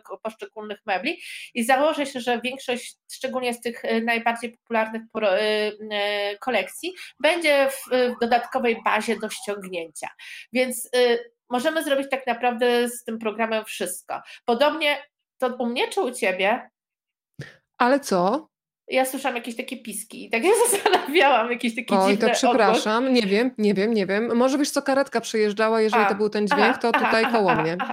Okej, okay. E, no w każdym razie e, jest on na tyle pro, e, prosty i łatwy w obsłudze i nie musimy za niego płacić, przynajmniej za tą podstawową wersję, że jest idealny na sam początek. Właśnie wtedy, kiedy potrzebujemy sprawdzić, czy dana rzecz, na przykład kanapa z popularnego szwedzkiego sklepu, zmieści się w danym miejscu i po prostu zależy nam głównie na tym, żeby sprawdzić, czy usytuowanie mebli jest dobre w danym wnętrzu. Więc polecam zdecydowanie taki program. E, Ola napisała, że faktycznie to zdanie, no. a dlaczego tak drogo zawsze pada i to nawet czasem przed podaniem kosztorysu. O tak, to są takie e, hasła, które chyba e, słyszymy w różnych branżach i czasami aż ręce opadają, prawda? Bo to jest też brak szacunku do czyjejś pracy. Justyna Ołtarzeska tutaj pisze do nas, czyli fantastyczna projektantka, na przykład jej sukienki powodują właśnie, że ja te wieszaki męża wyrzucam. Justyna pisze, że chichra się na kanapie. Nie chichra się, nie chichra, bo jesteś za to współodpowiedzialna nie ma tak przerzucić na kogoś winę. A ja teraz, Kasia, y, pokażę Państwu cztery obrazki. Trochę na zasadzie, czym się różnią te cztery obrazki, bo porozmawiamy sobie o czymś takim, że w każdym wnętrzu powinien być taki jeden punkt, który skupia wzrok. E, I teraz, y, zanim Kasia powiesz o co chodzi, to ja Państwu przedstawię tę ilustrację i jestem ciekawa, na które wnętrze, tylko na chwilę tutaj, o, schowam jeden komentarz, na które wnętrze Państwo by postawili, mm, jeżeli chodzi o taką kompozycję idealną, projekt idealny. Mm, proszę zwrócić uwagę, że w jednej z propozycji mamy e, ciemną ścianę, fragment tej ciemnej ściany. Mamy na przykład w jednej tej ostatniej propozycji ciemne meble, w poprzednich, e, w jednym są jasne, na wielu obrazkach są ciemne. No i powiedz tak naprawdę, Kasia, o co chodzi. Najpierw wprowadź teorię, tak żeby Państwo mogli tutaj mm, poobstawiać, który projekt jest tym idealnym według projektanta. Y, I od razu mówię tak, projekt pierwszy to jest pierwsza y, górna propozycja po lewej, idziemy z ruchem y, wskazówek zegara, dwójka to jest druga u góry, po lewej stronie trójka i kolejny, ostatni obrazek to jest numer cztery, więc proszę obstawiać. A powiedz, Kasia, dlaczego użyłaś tego obrazka w swojej książce, żeby co wytłumaczyć? Dobrze, to chodzi o teorię y, focal point, czyli centralny punkt skupienia uwagi, czyli taki punkt, który w momencie, kiedy otwieramy drzwi, wchodzimy do wnętrza, to nasz wzrok właśnie pada na ten konkretny punkt. I Chodzi po prostu o to, że w momencie, kiedy urządzamy wnętrze, dobrze by było zaprojektować je w taki sposób, żeby już od samego początku pomyśleć o takim jednym punkcie i zastanowić się, co my tak naprawdę chcemy wyróżnić we wnętrzu. Czasami są to rzeczy zupełnie, mm, że tak powiem, naturalne, ponieważ y, samo pomieszczenie ma ten centralny punkt skupienia uwagi, bo załóżmy, że wchodzimy do y, wnętrza starego domu, a na środku usytuowany jest przepiękny kominek przepięknie jakiś zdobiony e, marmurowy kominek. Więc jakby w tym momencie od razu wiemy, że jak będziemy wchodzić przez te drzwi e, dwuskrzydłowe, wchodzimy do wnętrza, to od razu nasz wzrok musi się kierować na ten kominek i to właśnie jego musimy zrobić bohaterem w tym wnętrzu. A co, co, co to oznacza? Przede wszystkim musimy go wzmocnić. E, wzmocnić, możemy go wzmocnić na najróżniejsze sposoby. Tutaj na, tym, na tych rysunkach jest pokazywane wzmocnienie punktu centralnego, który okazuje się, może tego nie widać na pierwszym rysunku, jest ten biały obraz wiszący na białej ścianie. Załóżmy, wyobraźmy sobie, że to jest jakiś cudowny antyk, jakiś przepiękny obraz, za który zapłaciliśmy albo e, dostaliśmy go w spadku od e, dziadka i on teraz wisi na tej ścianie i właściwie w ogóle go nie widać. E, więc my powinniśmy go wzmocnić. Więc pomyślałam sobie, że wzmocnię go albo tapetą, kładąc tapetę z tyłu, albo właśnie kolorem. Więc na drugim obrazku posunęliśmy się o krok dalej i wzmocniliśmy ten e, piękny obraz e, antyk e, kolorem. No ale nie pomyśleliśmy o tym, że te pozostałe elementy w pokoju odwracają naszą uwagę. I mimo wszystko, że mamy ciemny punkt w postaci tej czarnej ściany i obrazu, to nasz wzrok za chwileczkę kieruje się w prawą stronę, gdzie jest duża, ciemna komoda, czarna która odwraca nas wzrok, więc w zasadzie patrzymy i tu, i tu, i tu, i tu, ale nie mamy takiego skupienia na tej ścianie centralnej. Więc Kolej, na kolejnym zdjęciu posuwamy się znowu do przodu, ponieważ zdecydowaliśmy się na wymianę komody albo przemalowanie na jaśniejszy odcień i tam jest taki delikatny akcent yy, ciemny, ale on nie odwraca naszej uwagi tak jak ta ciemna komoda. Więc yy, wzmocniliśmy, znaczy nie, inaczej, wyróżniliśmy yy, punkt centralny w postaci tego wspaniałego obrazu, natomiast na kolejnym zdjęciu dopełniliśmy wnętrze, żeby jeszcze dodatkowo podkreślić, e, ale nie zabierać uwagi od obrazu. Mamy ten ciemny punkt po prawej stronie, znowu się pojawiła ciemna komoda, ale zrównoważyliśmy, to, to specjalnie dlatego, bo zrównoważyliśmy tą ciemną rzecz, ciemną poduszką po drugiej stronie, więc jest pewna równowaga. Podkreśliliśmy dodatkowo jeszcze symetrycznie jakimiś kinkietami po prawej i lewej stronie. Mamy kominek, który się, biokominek się pojawił i mamy kompletną kompozycję, gdzie nasz wzrok kieruje się w stronę obrazu, potem zahacza o żyrandol, ale ogólnie skupia się w jednym e, konkretnym kierunku. I o to właśnie chodziło, jeśli chodzi o ten centralny punkt uwagi.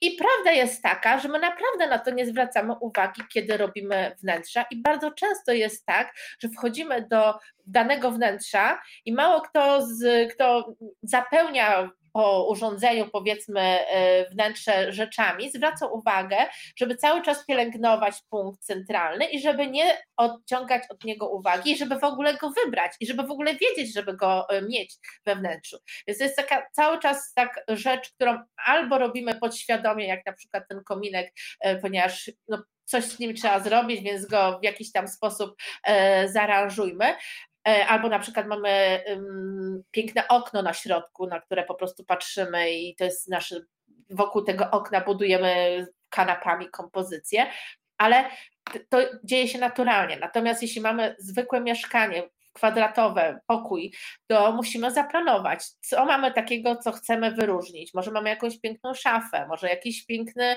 właśnie obraz, albo, albo jakąś taką um, rzecz, która, która ma dla nas bardzo ważną wagę, również sentymentalną, bo to może być po prostu nasz po prostu najważniejsza rzecz we wnętrzu z punktu widzenia sentymentalnego. I po prostu musimy to przemyśleć. To jest dosyć y, jakby cały czas mało się mówi o tym centralnym punkcie uwagi we wnętrzu. Raczej, e, gdy poszłam na studia podyplomowe, w żadnym, sposób, w żadnym momencie nie było wspominane o tym. Na kursie również nigdy się nie nauczyłam o centralnym punkcie uwagi. To jest filozofia, właściwie nie filozofia, tylko ta wiedza, która płynie do nas z zachodu. Tam od lat właśnie zwracano uwagę na mm, centralny punkt uwagi. My nawet mamy problem z nazewnictwem, o czym Olka doskonale wie, ponieważ razem męczyłyśmy się z nazewnictwem, ponieważ ten termin focal point został przetłumaczony jako punkt fokusu czy focus point. E, ogólnie ten centralny punkt skupienia uwagi to też jest mega długa nazwa, którą sama jakoś próbowałyśmy e, ogarnąć, żeby ten, to, to zjawisko, to, to, to miejsce w przestrzeni nazwać. Więc my mamy ogromny problem z czerpaniem inspiracji, powiedzmy, z szkoły projektowania z zachodu e, i przekładanie tego na polski język. I wychodzą czasami takie długie, długie rzeczy, które starają się po prostu wyjaśnić w jakikolwiek sposób tą teorię poprzez nazwę. A fajnie by było, gdyby była taka krótka nazwa na, na polskie, polski odpowiednik focal point, bo niektórzy mówią, że to jest dominanta, a wcale nie, więc y, dominanta to nie jest i, i to też jest inne pojęcie. E, Kasia, Państwo obstawiali tutaj tak, jedynkę, trójkę, e, jedynkę i trójkę i czwórkę, czyli chcesz mi powiedzieć, że idealne ustawienie to jest numer cztery, tak? Ja muszę powiedzieć, że prywatnie najlepiej bym się czuła w trójce. Więc to znowu jest znowu jakieś takie, nie? No, ale powiem szczerze. Ja nie, nie lubię jest... tego żyrandola i tych kinkietów, wiesz? No bo one jest w pewien mnie, sposób. No. Albo zobacz, nie masz w ogóle oświetlenia górnego w tej, dwój, w tej trójce, więc jakby tutaj kwestia dopełnienia, może wymienić żyrandol, mhm. jak nie odpowiada na płaski i po prostu. Albo I wywalam jakiś... kinkiety. Wywalaj kinkiety, to też chodziło o równowagę, żebyś miała symetryczną tak. równowagę urządzenia, jakby, żeby to nie było. Mm, dopełnienie tej przestrzeni, ale jak nie podoba Ci się poduszka, może z niej zrezygnować.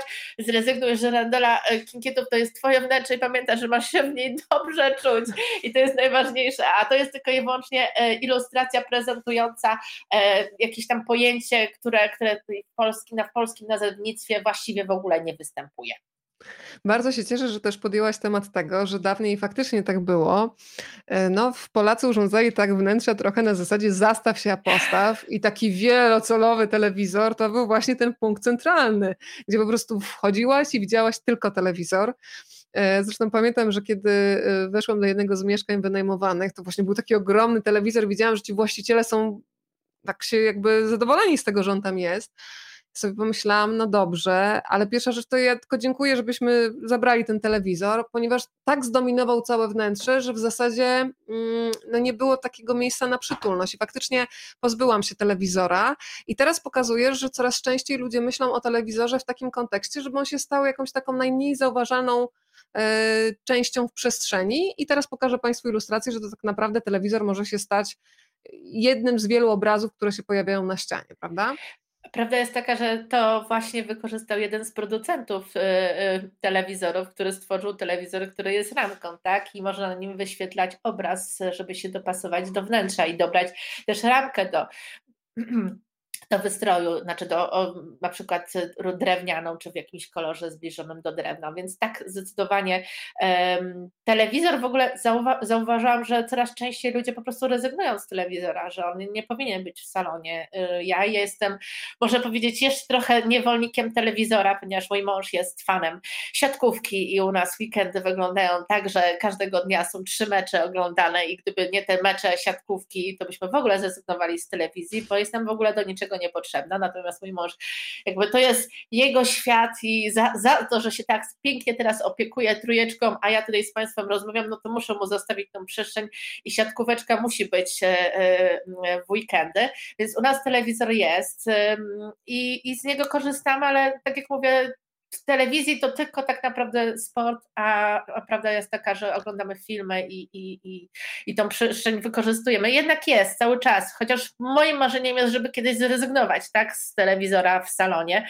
Będą dzieciaki zdecydowanie mm, zdrowsze, natomiast i tak nie uciekniemy przed tym, bo, bo prawda, mają tablety czy inne rzeczy i tak to będą chciały, to będą oglądały. Natomiast jest chociaż część e, projektów, e, które robiłam, to było zdecydowanie bez telewizora, a miejsce telewizora zajmował kominek. I to był centralny punkt, gdzie skupiała się nasza uwaga i ciepło domowe i ogólnie całe życie e, rodzinne. I uwielbiam takie domy też, gdzie właśnie nie ma telewizora, jest dużo przestrzeni na książki, jest taka przestrzeń rodzinna wokół kominka, to też jest takie marzenie, natomiast mm, rzeczywistość u mnie wygląda trochę inaczej. Marzenie rzeczywiście to jest takie, że dużo książek, kominek najlepiej taki stary piec kaflowy. Ale dotknęłaś bardzo ważnego tematu, y, bo co innego, kiedy no, idziemy na jakieś kompromisy w związku, no jakoś się musimy dogadać, ale myślę sobie, że czasami projektant wnętrz może się czuć trochę tak między młotem a kowadłem, bo okazuje się, że spotyka się z żoną i z mężem, czy z partnerami, z kimkolwiek, kto chce zaprojektować swoje mieszkanie i nagle dopiero w rozmowie okazuje się, że no, są dwie przeciwstawne wizje. Ktoś na przykład ceni sobie styl minimalistyczny, a ktoś na przykład wprowadza w głowie już takie ciężkie meble, które mają po prostu rządzić w przestrzeni. Czy zdarzają się tego typu sytuacje, że ludzie nawet potrafią się, nie wiem, rozejść, pokłócić, bo nagle okazuje się, że oni kompletnie inaczej myślą o przestrzeni, w której jednak no, oboje będą spędzać bardzo dużo czasu yy, i ta przepychanka zaczyna być po prostu niemiła dla projektanta co, i co się wtedy robi.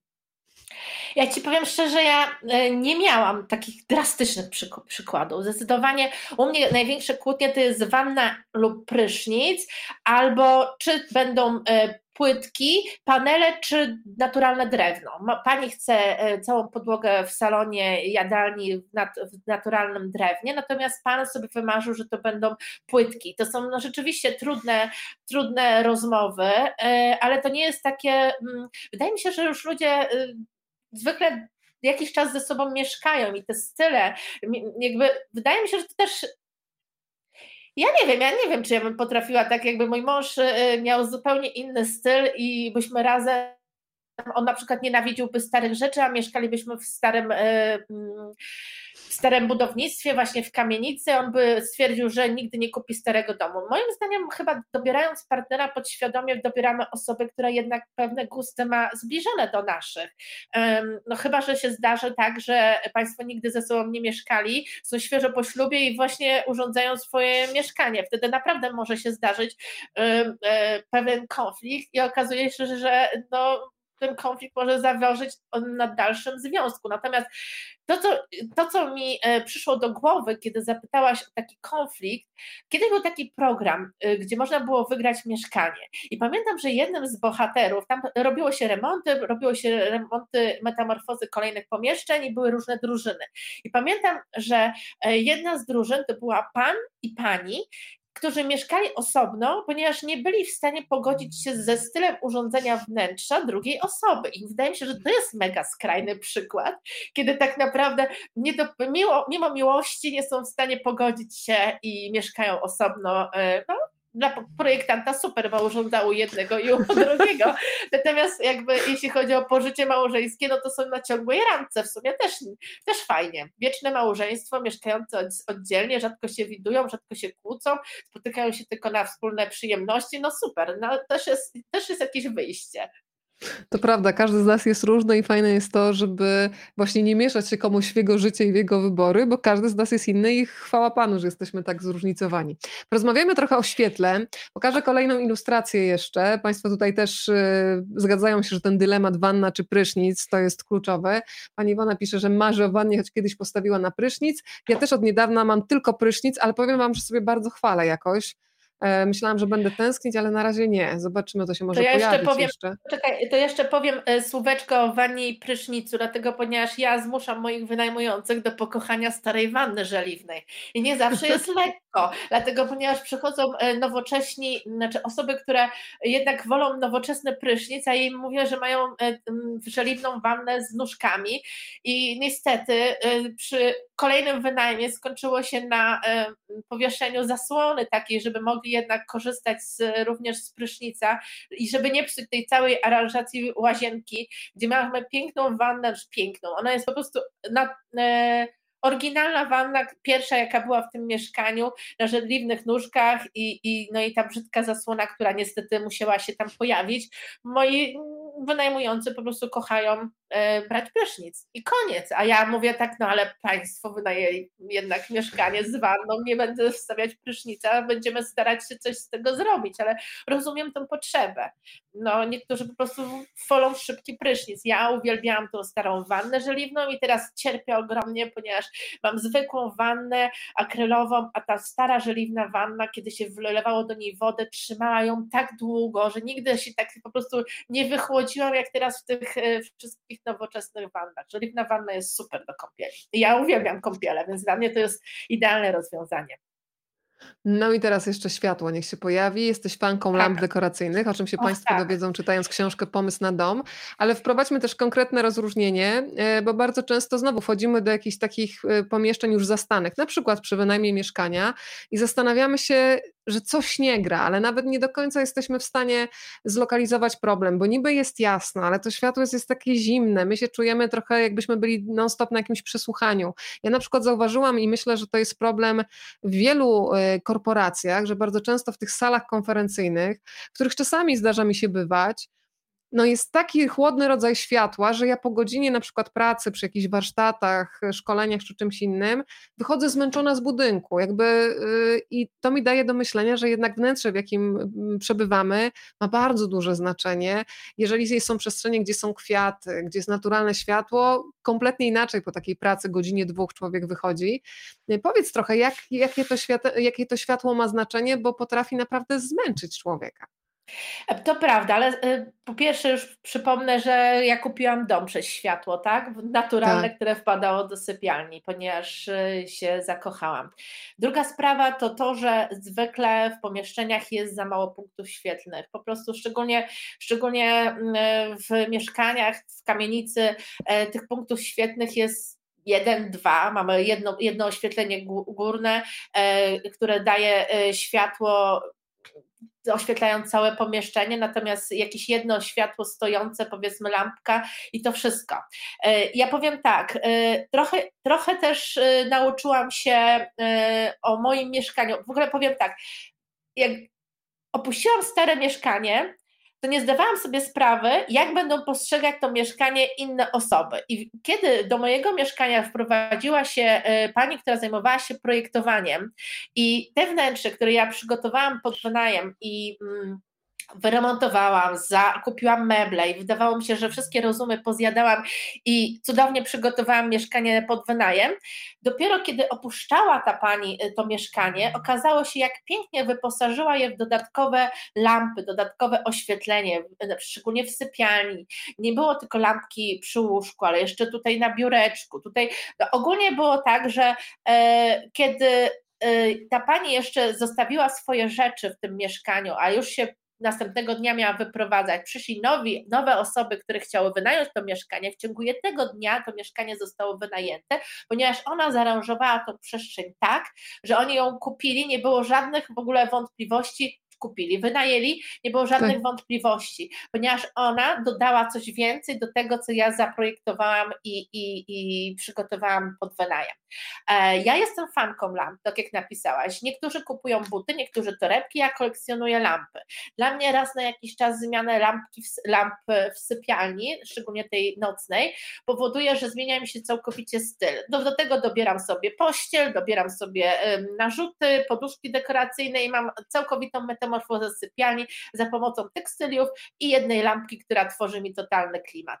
I kocham lampy, ponieważ e, szczególnie lampy takie stołowe. E, dlaczego? Dlatego, bo, bo po prostu za pomocą lampy, tylko nie takiej prostej lampy. Niektóre lampy są tak piękne jak rzeźby i mogą pełnić rolę rzeźby, jak rzeźba we wnętrzu i mogą totalnie zmienić tą przestrzeń, mogą być właśnie naszym centralnym punktem uwagi.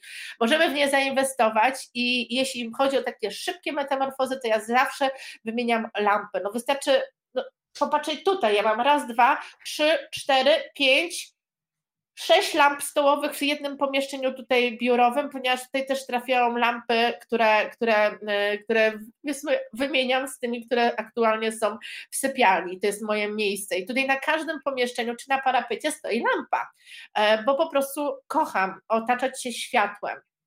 E, światłem tak Chcesz powiedzieć coś, wtrącić, bo tak wpadłam w monolog mów, mów, na temat... Mów, mów, mów, mów, mów, mów. kończ światło.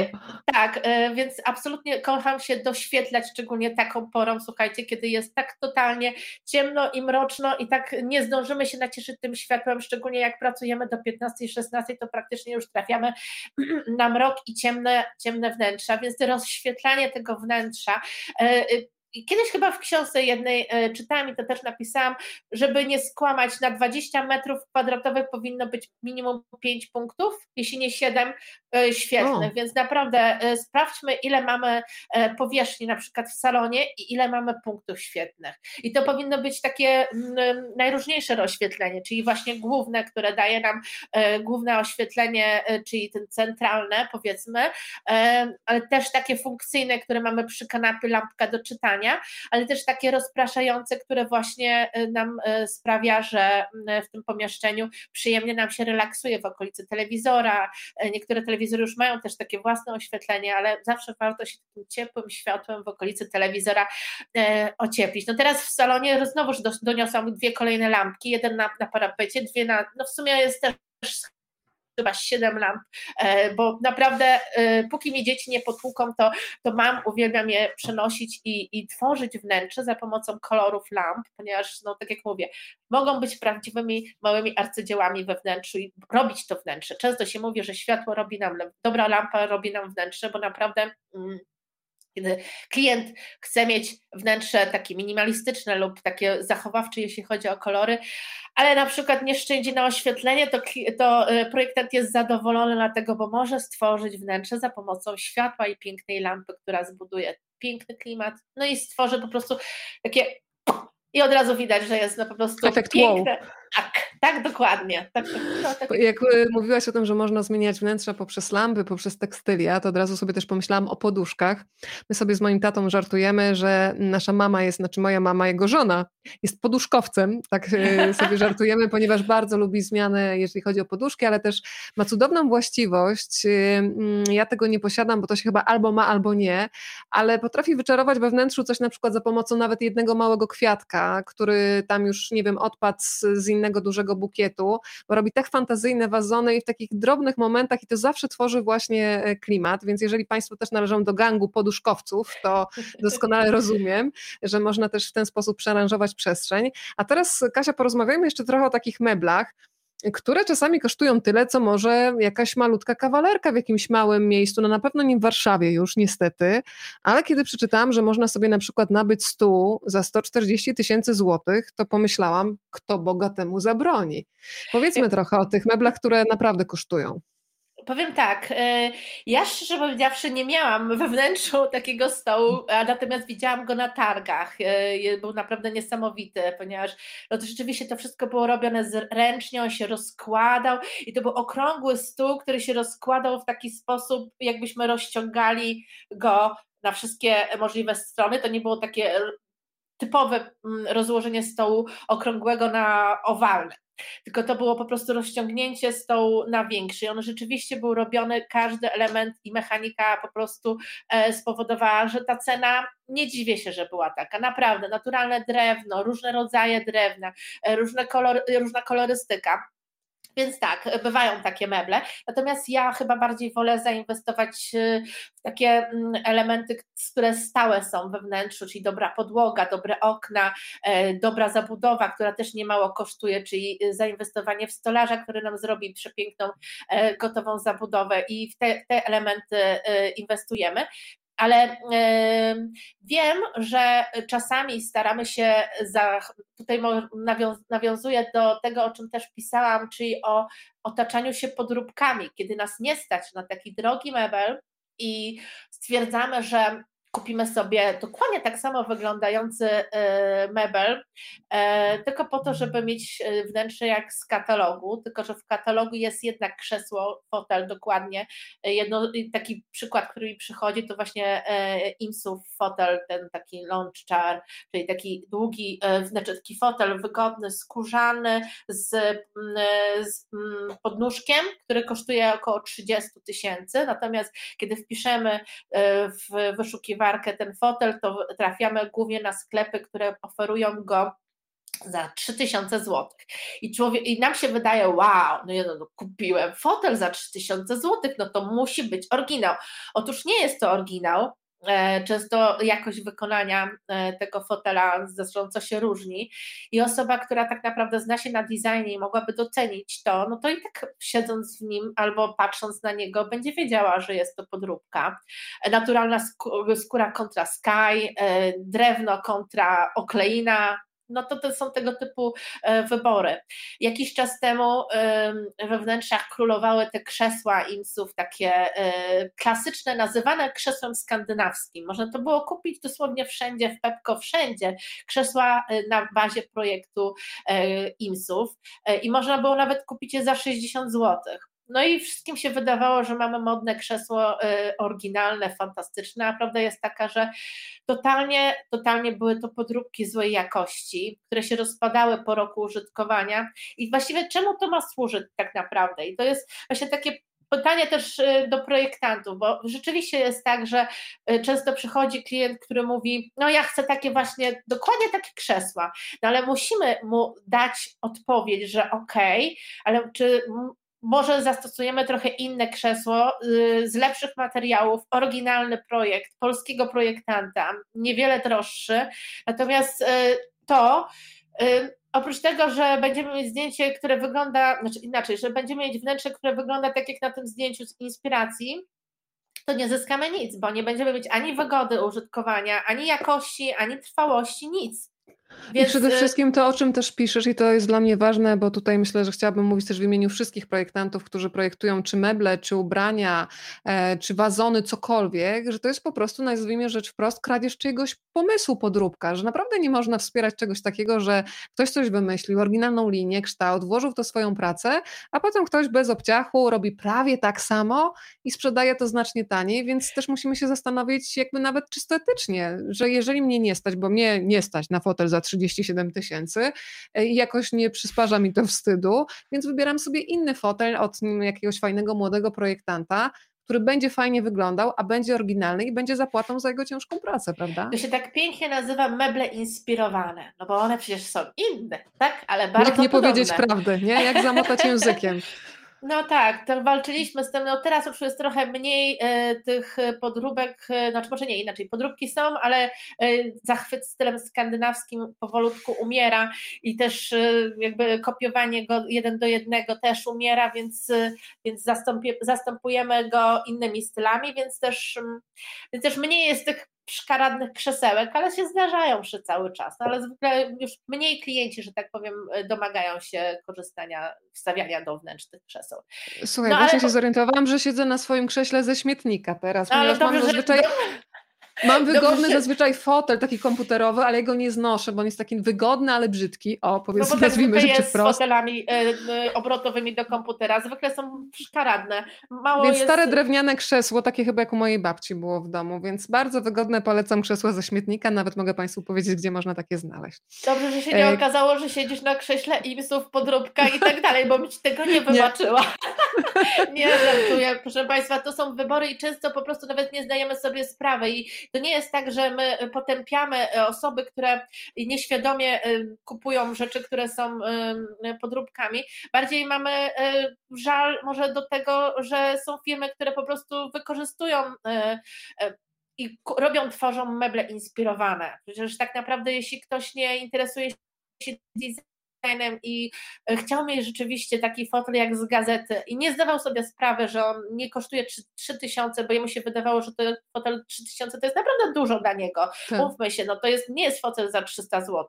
I może w ogóle sobie nie zdawał sprawy, nie, nie interesował się historią designu, więc po prostu kupił go. Bardziej też chodzi o, o to, o mm, projektantów, którzy powinni też świadomie i odpowiedzialnie e, informować klientów i powiedzieć czasami, że może nie, może jednak to nie jest dobra droga, to też od nas wiele zależy. Przecież to my tak naprawdę naprowadzamy klientów i wskazujemy im odpowiedni kierunek i możemy pokazać równie coś pięknego, inspirującego i przekonać e, klienta o walorach skorzystania z dobrego, dobrego krzesła designerskiego, polskiej marki, który będzie służył nam latami, niż podróbki, która skaj się po, nie wiem, roku, dwóch latach się wykruszy, drewno się obłupie, a właściwie ta okleina, więc naprawdę warto dokonywać wyborów świadomie i projektować odpowiedzialnie i zgodnie z E, ekologią trochę. Teraz te trendy i to wszystko, co się dzieje na świecie, mówi nam o tym, że to jest chyba najpopularniejszy trend. Teraz w, na targach w Mediolanie nie dość, że stoiska były zbudowane z elementów, które można wykorzystać przy kolejnej wystawie, to jeszcze 100%, znaczy właściwie większość e, rzeczy zaprojektowanych, pokazanych na targach była proekologiczna, jak na przykład tkaniny, które były w 100% zrobione w 100% z butelek, PET, więc w ogóle wydawało mi się, że to będzie szorstkie, jakieś nieprzyjemne, a ta tkanina wyglądała dokładnie tak, jak normalna tkanina, którą robimy z, znamy od zawsze, tak?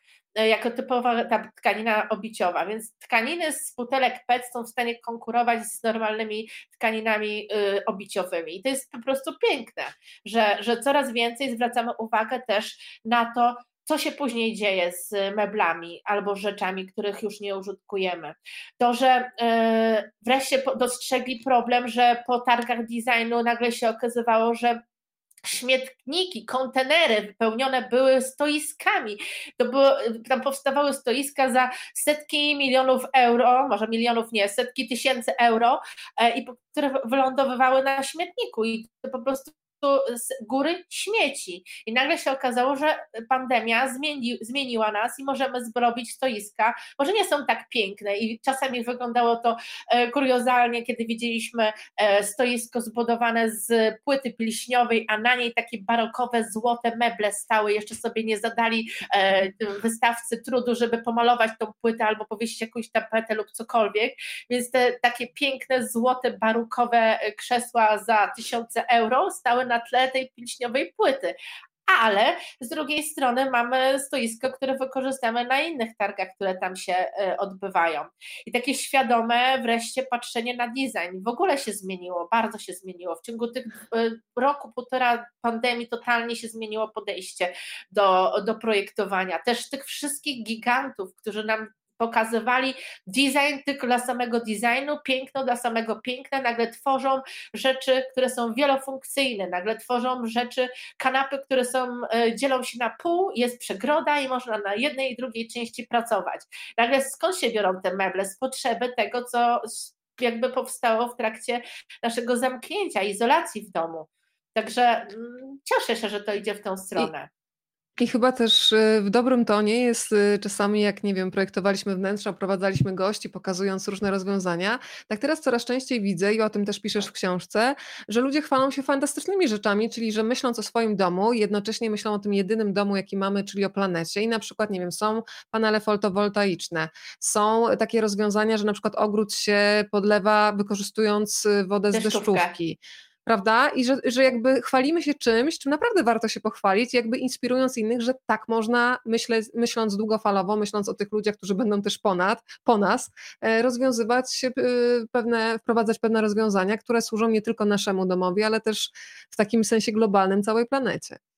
Tak, ja w ogóle muszę przyznać się, że sama hitem e, takim, który się sprawdził u mnie, jeśli chodzi o ekologię i naprawdę zmniejszył mi rachunki, to są elektroniczne baterie, które po 6 sekundach kończą mi komfort korzystania z wody, albo sobie kliknę jeszcze raz, albo podłożę ręce, albo po prostu muszę się zmieścić w 6 sekundach i koniec. I najlepsze jest to, że dzieciaki po prostu idealnie zaczęły użytkować, nie leją wody, wreszcie jest jakaś taka oszczędność i poukładanie, aż wreszcie, kiedy chodzimy gdziekolwiek indziej, nie wiem, do toalety i tak dalej, ja często się, gdy tam są kurki, odkręcam je i czekam, jak się sama woda przestanie lecieć, bo jestem po prostu przyzwyczajona do tego, że jakby to automatycznie się zamyka.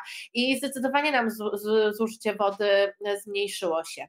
Ale też y, chciałam przestrzec i zwrócić uwagę, ponieważ teraz, ponieważ tak naprawdę od jakiegoś czasu pojęcie ekologii jest bardzo modne i staje się słowem kluczem. Zwróćmy uwagę, jeśli ktoś mówi, że ma ekologiczny produkt, na czym ta ekologia polega? Czy polega na tym, że jest w ekologicznym opakowaniu przysłane do nas, czy może polega na tym, że te komponenty, które które użyto do stworzenia tej rzeczy, potem są wykorzystywane. A może producent pomyślał o tym, żeby mm, ten produkt później przetworzyć. Na czym polega ta ekologia? Bo to słowo jest bardzo modne, jak kiedyś słowo design, które się pojawiało dosłownie wszędzie, tak teraz wszędzie jest ekologiczne, zrównoważone i wspaniałe. Natomiast jakie to ma przełożenie rzeczywiście? Czy jest to puste słowo wytrych, które nam otwiera drogę do portfela, czy rzeczywiście jest to słowo, które, które ma znaczenie?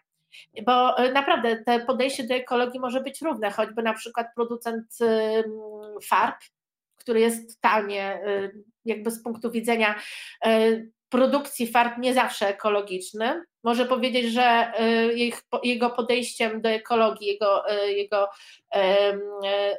jest po prostu skorzystanie z puszek, które powstały z recyklingu, tak? No to w jakiś sposób jest to ekologiczne podejście. Tak, ale tak jak mówisz, faktycznie dużo jest takiego greenwashingu, czyli udajemy, że coś zmieniamy tylko po to, żeby to słowo eko sprzedało produkt, a co stoi tak. za na przykład produkcją, to jest schowane tak. gdzieś na zapleczu i tak, to już tak, się tak, włącza tak. nasza uważność. Tak, bo czasami jest, że właśnie te ekologiczne podejście to jest właśnie dobre wykorzystanie materiałów i oszczędne podczas procesu produkcji. My sobie nawet nie zdajemy z tego sprawy, ale na przykład możemy zużyć znacznie więcej lub mniej wody, w zależności od naszego ekologicznego lub nie podejścia, więc kwestia, żebyśmy się przyjrzeli tej ekologiczności danych produktów. Kasia, ostatnie pytanie ode mnie i zaraz będą pytania od Państwa. Pani Magdo, już za chwilę zadam pytanie dotyczące już świąt. Widzę, że już wybiegamy myślami w przyszłość. Dobrze, dobrze. To ja mam jeszcze ostatnie pytanie, ponieważ obiecałam w zapowiedzi, że porozmawiamy trochę o takich wnętrzach, które znamy z e, filmów. E, ty wspominasz między innymi apartamenty z e, Ślepnąc od świateł. Jesteśmy w apartamencie znanym z seksu w Wielkim Mieście.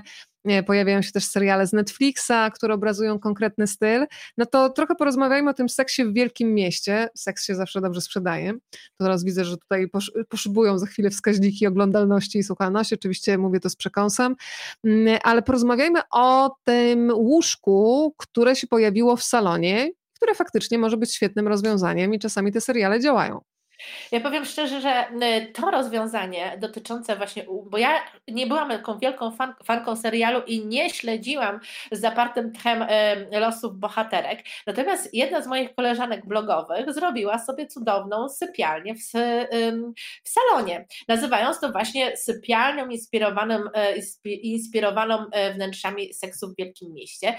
I z mojego punktu widzenia to było genialne rozwiązanie, bo jeśli miałam małą przestrzeń, i tak naprawdę pokój jedyny, który mógłby być sypialnią, oddała córce bądź też po prostu dzieciom, to wyobraźmy sobie takie życie cały czas na wersalce rozkładanej. No dlaczego ona miała się na to godzić? Natomiast za pomocą wydzielenia przestrzeni, za pomocą parawanów, pięknego odseparowania tej części sypialnianej, stworzyła sobie wspaniałą przestrzeń na wygodnym, kontynentalnym łóżku i ona czuje, że żyje. No naprawdę nie musimy się e, e, ograniczać, jeśli tylko dlatego, że a czy to wypada. No mówmy się, że to było małe pomieszczenie, w którym i tak nie będzie organizować jakichś wielkich przyjęć, przyjęć na 50 osób, bo na 20-30 metrach i tak by się ta cała grupa osób nie zmieściła. Więc dlaczego ona ma rezygnować z komfortu? Dlaczego salon musi się składać tylko i wyłącznie z kanapy i foteli dla gości, których którzy nas odwiedzają w mikro, no powiedzmy rzadko lub e, z okazji jakichś świąt e, jakby uważam, że to było genialne rozwiązanie i, i, naprawdę gratuluję pomysłu i inspirujmy się takimi rzeczami. Wyzwanie, kurczę, czasami w niektórych realizacjach pięknych apartamentowców w Warszawie wstawiane są e, wanny do, do salonu i uważam, że to też, też jest super. Jeśli ktoś ma ochotę mieć wnętrze z wanną w salonie, to dlaczego, dlaczego nie? Tak, też uważam. No, mm, moja z kolei jedna z osób z rodziny kupiła sobie dom e, i wszystko było piękne, weszła na ostatnie piętro, a tam różowe fuksja ściany, łóżko ubrane w panterkę, nie w panterkę, chyba w zebrę, takie biało-czarne pasy, łącznie, pięknie się już kontrastowało z tą fuksją na ścianie, wanna obok tego, e, no prysznic i w ogóle wszystko było w tej przestrzeni i po prostu taka, no powiem szczerze, pierwsze skojarzenie, no jakby to było miejsce e, wszelkich uciech i relaksu, o tak Schadzek. powiem. Łóżko, wanna, to tamto. No żyć, nie umierać. No, Słuchaj, pojawiają się, tak, pojawiają się pytania. Pani Ania jeszcze nas pozdrawia, e, pisząc tutaj z Pani Ania, super pomysł na książkę, z pewnością się zaopatrzę, szczególnie teraz, gdy kupiliśmy dom w Szwecji, uściski wow, dla wszystkich, zazdrościmy, ale tak Zazdrość. pozytywnie, prawda? Tak, Motywująco. Bo, bo, tak, bo w Szwecji są takie piękne i te domki i pięknie się dekoruje w ogóle okna i cudowne, po prostu gratuluję i, i trochę zazdroszczę i, i powodzenia życzę. Na pewno będzie wspaniała przestrzeń do życia.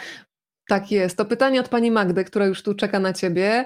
E, Panią Magdę interesuje, jak dekorujesz dom na święta? Czy masz stałe elementy dekoracyjne? Czy każdego roku jest inaczej? E, czy choinka jest każdego roku taka sama? Czy przybywają jakieś nowe ozdoby? Powiedziałaś okay. na początku, nie wiem, czy pani Magda była od początku z nami, o takim kalendarzu adwentowym, który się zamienił w całą wioskę tak. adwentową, którą jutro państwu zaprezentujemy na zdjęciach. E, no ale jeszcze masz takiego hopla na punkcie dekoracji, czy spokojnie ja raczej? muszę, absolutnie, bo wiesz co, bo to jest trochę tak, że ja kupiłam dom i zaczęliśmy od skromnej koinki jakiegoś jednego y, miejsca, gdzie zrobiłam taką tak zwaną wystawkę świąteczną, czyli jakieś dekoracje.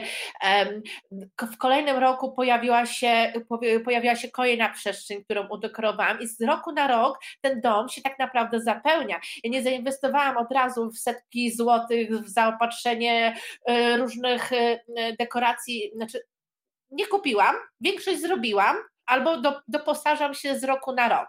Czyli, że każdego roku powstają nowe punkty dekoracyjne, a to jakieś w przedpokoju, a to kominek powstał taki specjalny portal kominkowy, który sobie wybudowałam właśnie, żeby mieć przestrzeń do powieszenia takiego typowego łańcucha nad y, kominkiem. Także ja spokojnie wszystko sobie tworzę, tylko y, tak jak mówię, z roku na rok musi być coś nowego. Nie w życiu bym nie wytrzymała z tymi samymi dekoracjami. Zawsze jest choinka ubierana przez moje dzieci i on wygląda zupełnie inaczej. I tutaj akurat muszę e, e, jakby ścisnąć siebie i wytrzymać ten brak ładu i składu na tej choince, chociaż naprawdę ciężko mi jest e, ja mówię, tylko ten kolor jeden, proszę, tylko te jedne bombki, żeby mieć taką piękną choinkę jak ze zdjęcia, nigdy tak nie jest. Choinka zawsze jest w rękach moich dzieci, wieszają jak chcą, a najmłodsze to w ogóle potrafią na jednej gałązce powiesić pięć bombek, też jest dobrze, także, także nie, wszystko wygląda inaczej, staram się, staram się zmieniać, choinka się zmienia i tak jak mówię, kolejne punkty w tym roku też yy, kolejne miejsce udekoruję, stworzę nowe dekoracje. Teraz stworzyłam jakiś obrazek wykorzystany wykorzystując stare antyramy. Nie korzystałam w ogóle z antyram, ponieważ y, wszystkie mam obrazki w jakichś drewnianych ramkach, leżały w szafie, kurzyły się, wzięłam dwie antyramy, złączyłam, w środku włożyłam domki, ozdobiłam to wszystko, mamy obrazek świąteczny. Co roku powstają nowe dekoracje. Ja bym sobie, ja w życiu bym po prostu nie dała rady, żebym miała to samo i w tym samym miejscu, nie. Co, co roku musi być inaczej e, i żeby się inaczej, inaczej wyglądał dom. Zresztą co roku są inne inspiracje dotyczące świąt, y, kolorystyki, czy, czy w ogóle trendów. Teraz od, widzicie Państwo od kilku lat te, e, tym takim głównym trendem każdy musi mieć must have jest ten dziadek do orzechów. Nie wiem, zwróciliście Państwo uwagę. Wszędzie pojawiają się różnej wielkości dziadki, a ja jeszcze nie mam, więc muszę chyba sobie zrobić sama, bo prawda jest taka, że no, no nie idę zgodnie z trendami. Skoro mówiłyśmy o eko, to trzeba zrobić samemu z tego, co już jest, prawda? Tak, Pan Eryk pyta, sobie. Pan Eryk pyta, czy jest jakiś sposób na wrzucenie do domu rzeczy, pamiątek z podróży, by nie wyglądały kiczowato? Chodzi o różne figurki, maski, e, tradycyjne wyroby. No to jaka tutaj będzie wskazówka od Ciebie? A to, to przykładem jest mój tata, który też stwierdził, że y, idealnie po prostu będzie zbierać różne jakieś kinczały, jakieś, mm, jakieś najróżniejsze miecze, nie wiadomo co. I potem jak mi przyszło dekorować ich salon, to, to, to, to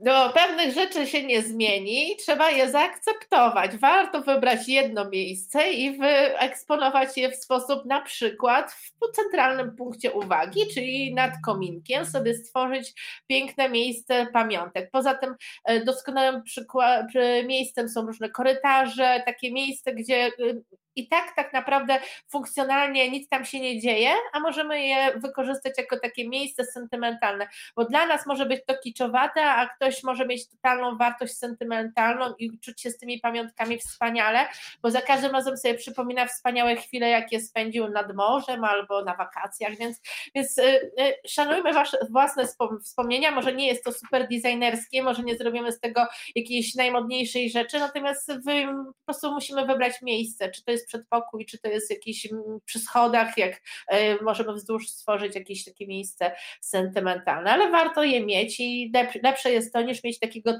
mieć takie typowe wnętrze jak z magazynu, chłodne i, i, i bez żadnych wspomnień, więc możemy się śmiać, ale to jest też piękne, że, że posiadamy takie pamiątki. Jeśli je lubimy, to, to jak najbardziej, jeśli nie, to się ich pozbądźmy. Dokładnie, to jest to, co cały czas podkreślę, że każdy z nas ma się dobrze czuć w swoim wnętrzu i nawet te które, przestrzenie, które oglądamy w folderach, które mogą się podobać wszystkim, w nas mogą powodować na jakąś taką nieprzystawalność, że to nie jest moje miejsce. Yy, ja polecam Państwu książkę Pomysł na dom. Pozdrawiamy też wydawnictwo Pascal i tych wszystkich, którzy też na profilu facebookowym Pascala nas e, oglądają. E, Kasia, to powoli będziemy się zbierać do snu. Nie wiem, czy wiesz, ale za 6 minut nasza rozmowa będzie trwała dwie godziny.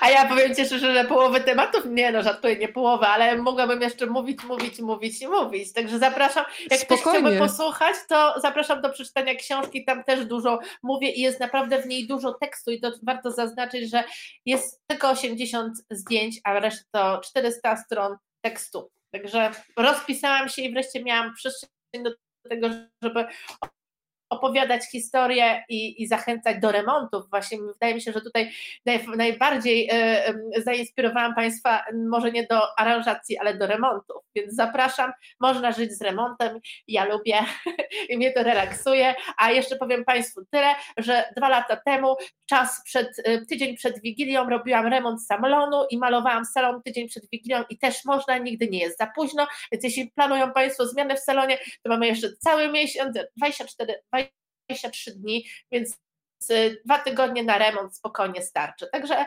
zapraszam. Słuchaj, bo u mnie w mieszkaniu się podniosły panele i ja robię wszystko, żeby tego nie ruszać. Nawet żartuję, że mam tańczący dom. A ty proszę, myślę, żebyś przyszła, po prostu zdarła, położyła i byłoby po sprawie. Nie, kocha. E, niestety, to jest najgorsze, co możecie czekać, wymiana paneli, zsuwanie wszystkich mebli na jedną stronę, nie bierz się za to, zmień mieszkanie. Tak zrobię, dokładnie taki mam plan. Katarzyna Bobocińska-Czerwińska, autorka bloga Conchita Home. Y, mają Państwo tutaj na dole adres, który odsyła do bloga Kasi, który prowadzi od 2007 roku. Bardzo dziękuję. 2007, Bardzo dziękuję. prawda? Tak, tak. A co ja powiedziałam? Dobrze, dobrze już myślałam, dobrze. że myślałam, że w dobrze. głowie myślę, że to, co mówię, a, nie, a że coś innego wybrzmiało. Ustaliłyśmy nie, od 2007 roku. Zapraszamy conchitahome.pl. Pięknie Państwu dziękuję za obecność, za komentarze, za pytania. E, Dziękuję. I mogę od razu powiedzieć, że jutro zapraszam Was wcześniej rano tutaj, no o godzinie 8.30, e, bo będę mieć dla Państwa pudła pełne książek. Na razie nie mogę powiedzieć więcej, ale myślę, że radość po przybyciu takiego kuriera e, będzie spora. Jutro też o 19.00 poznamy laureatę Nagrody Literacka Podróż Hesti. To jest nagroda dla najciekawszych autorów książek dla dzieci i młodzieży. Więc rano w tych pudłach będzie coś, co będzie powiązane z tą nagrodą. Już więcej nie powiem, w zasadzie już powiedziałam wszystko, od 8.30, ale od razu mówię, jeżeli ktoś lubi dłużej pospać, to spokojnie będzie konkurs, ale on potrwa aż do poniedziałku, więc tutaj kolejność zgłoszeń nie będzie istotna, ale jeżeli ktoś lubi być szybko i dobrze i pierwszy poinformowany, to od 8.30 znajdziecie tu informację. 3 grudnia, Kasia Ciebie również zapraszam, w roli widza tym razem, na spotkanie z Magną i Piotrem Kucharskimi, oni opowiedzą nam o ich wspólnej książce Jak zdrowo jeść i nie zwariować. I Magda i Piotr mają takie dzieciaki, które na przykład na hasło jedzenie fast foodowe, wszyscy znamy te złote łuki, prawda? E, dzieciaki ich reagują fuj, no bo w domu jedzą tak dobrze, że w ogóle to fast foodowe jedzenie jakoś ich kompletnie nie kręci. Więc jak to zrobić, żeby również Państwa dzieci na te fast foody mówiły zdecydowane nie? Porozmawiamy o tym. Więc zapraszam z całego serca. Dzisiaj już wszystkim życzę pięknej nocy, mm, w jak najbardziej wygodnym łóżku. E, Kasia, jaką masz pościel? Tak na koniec kompletnie od czapy, ale jestem ciekawa, y, jak ta kołdra wygląda, jaki tam jest wzór, kolor w tej twojej sypialni dzisiaj. A ja Ci powiem, że ja niedawno zmieniłam, ponieważ też sezono, się zmienia pościel co jakiś czas i teraz na, y, na jesień, zimę ja się obtulam w ciepłe flanele i, i po prostu mam szarą, taką cieplutką, flanelową, mięciutką y, pościel. Zrezygnowałabym teraz z satyny, tylko właśnie takie miękkie, flanelowe, y, no tak, tak, tak uwielbiam. I szara, ciemna szara, jest tak mrocznie. Kasia, przygotowuj y, kolejną książkę, bo Państwo piszą, Pan Mirek, tylko dwie godziny naszej rozmowy, czyli ciąg dalszy musi nastąpić. A Pani Ania pisze, że już szuka jednym okiem nowej lampy, po tej rozmowie ją naszło.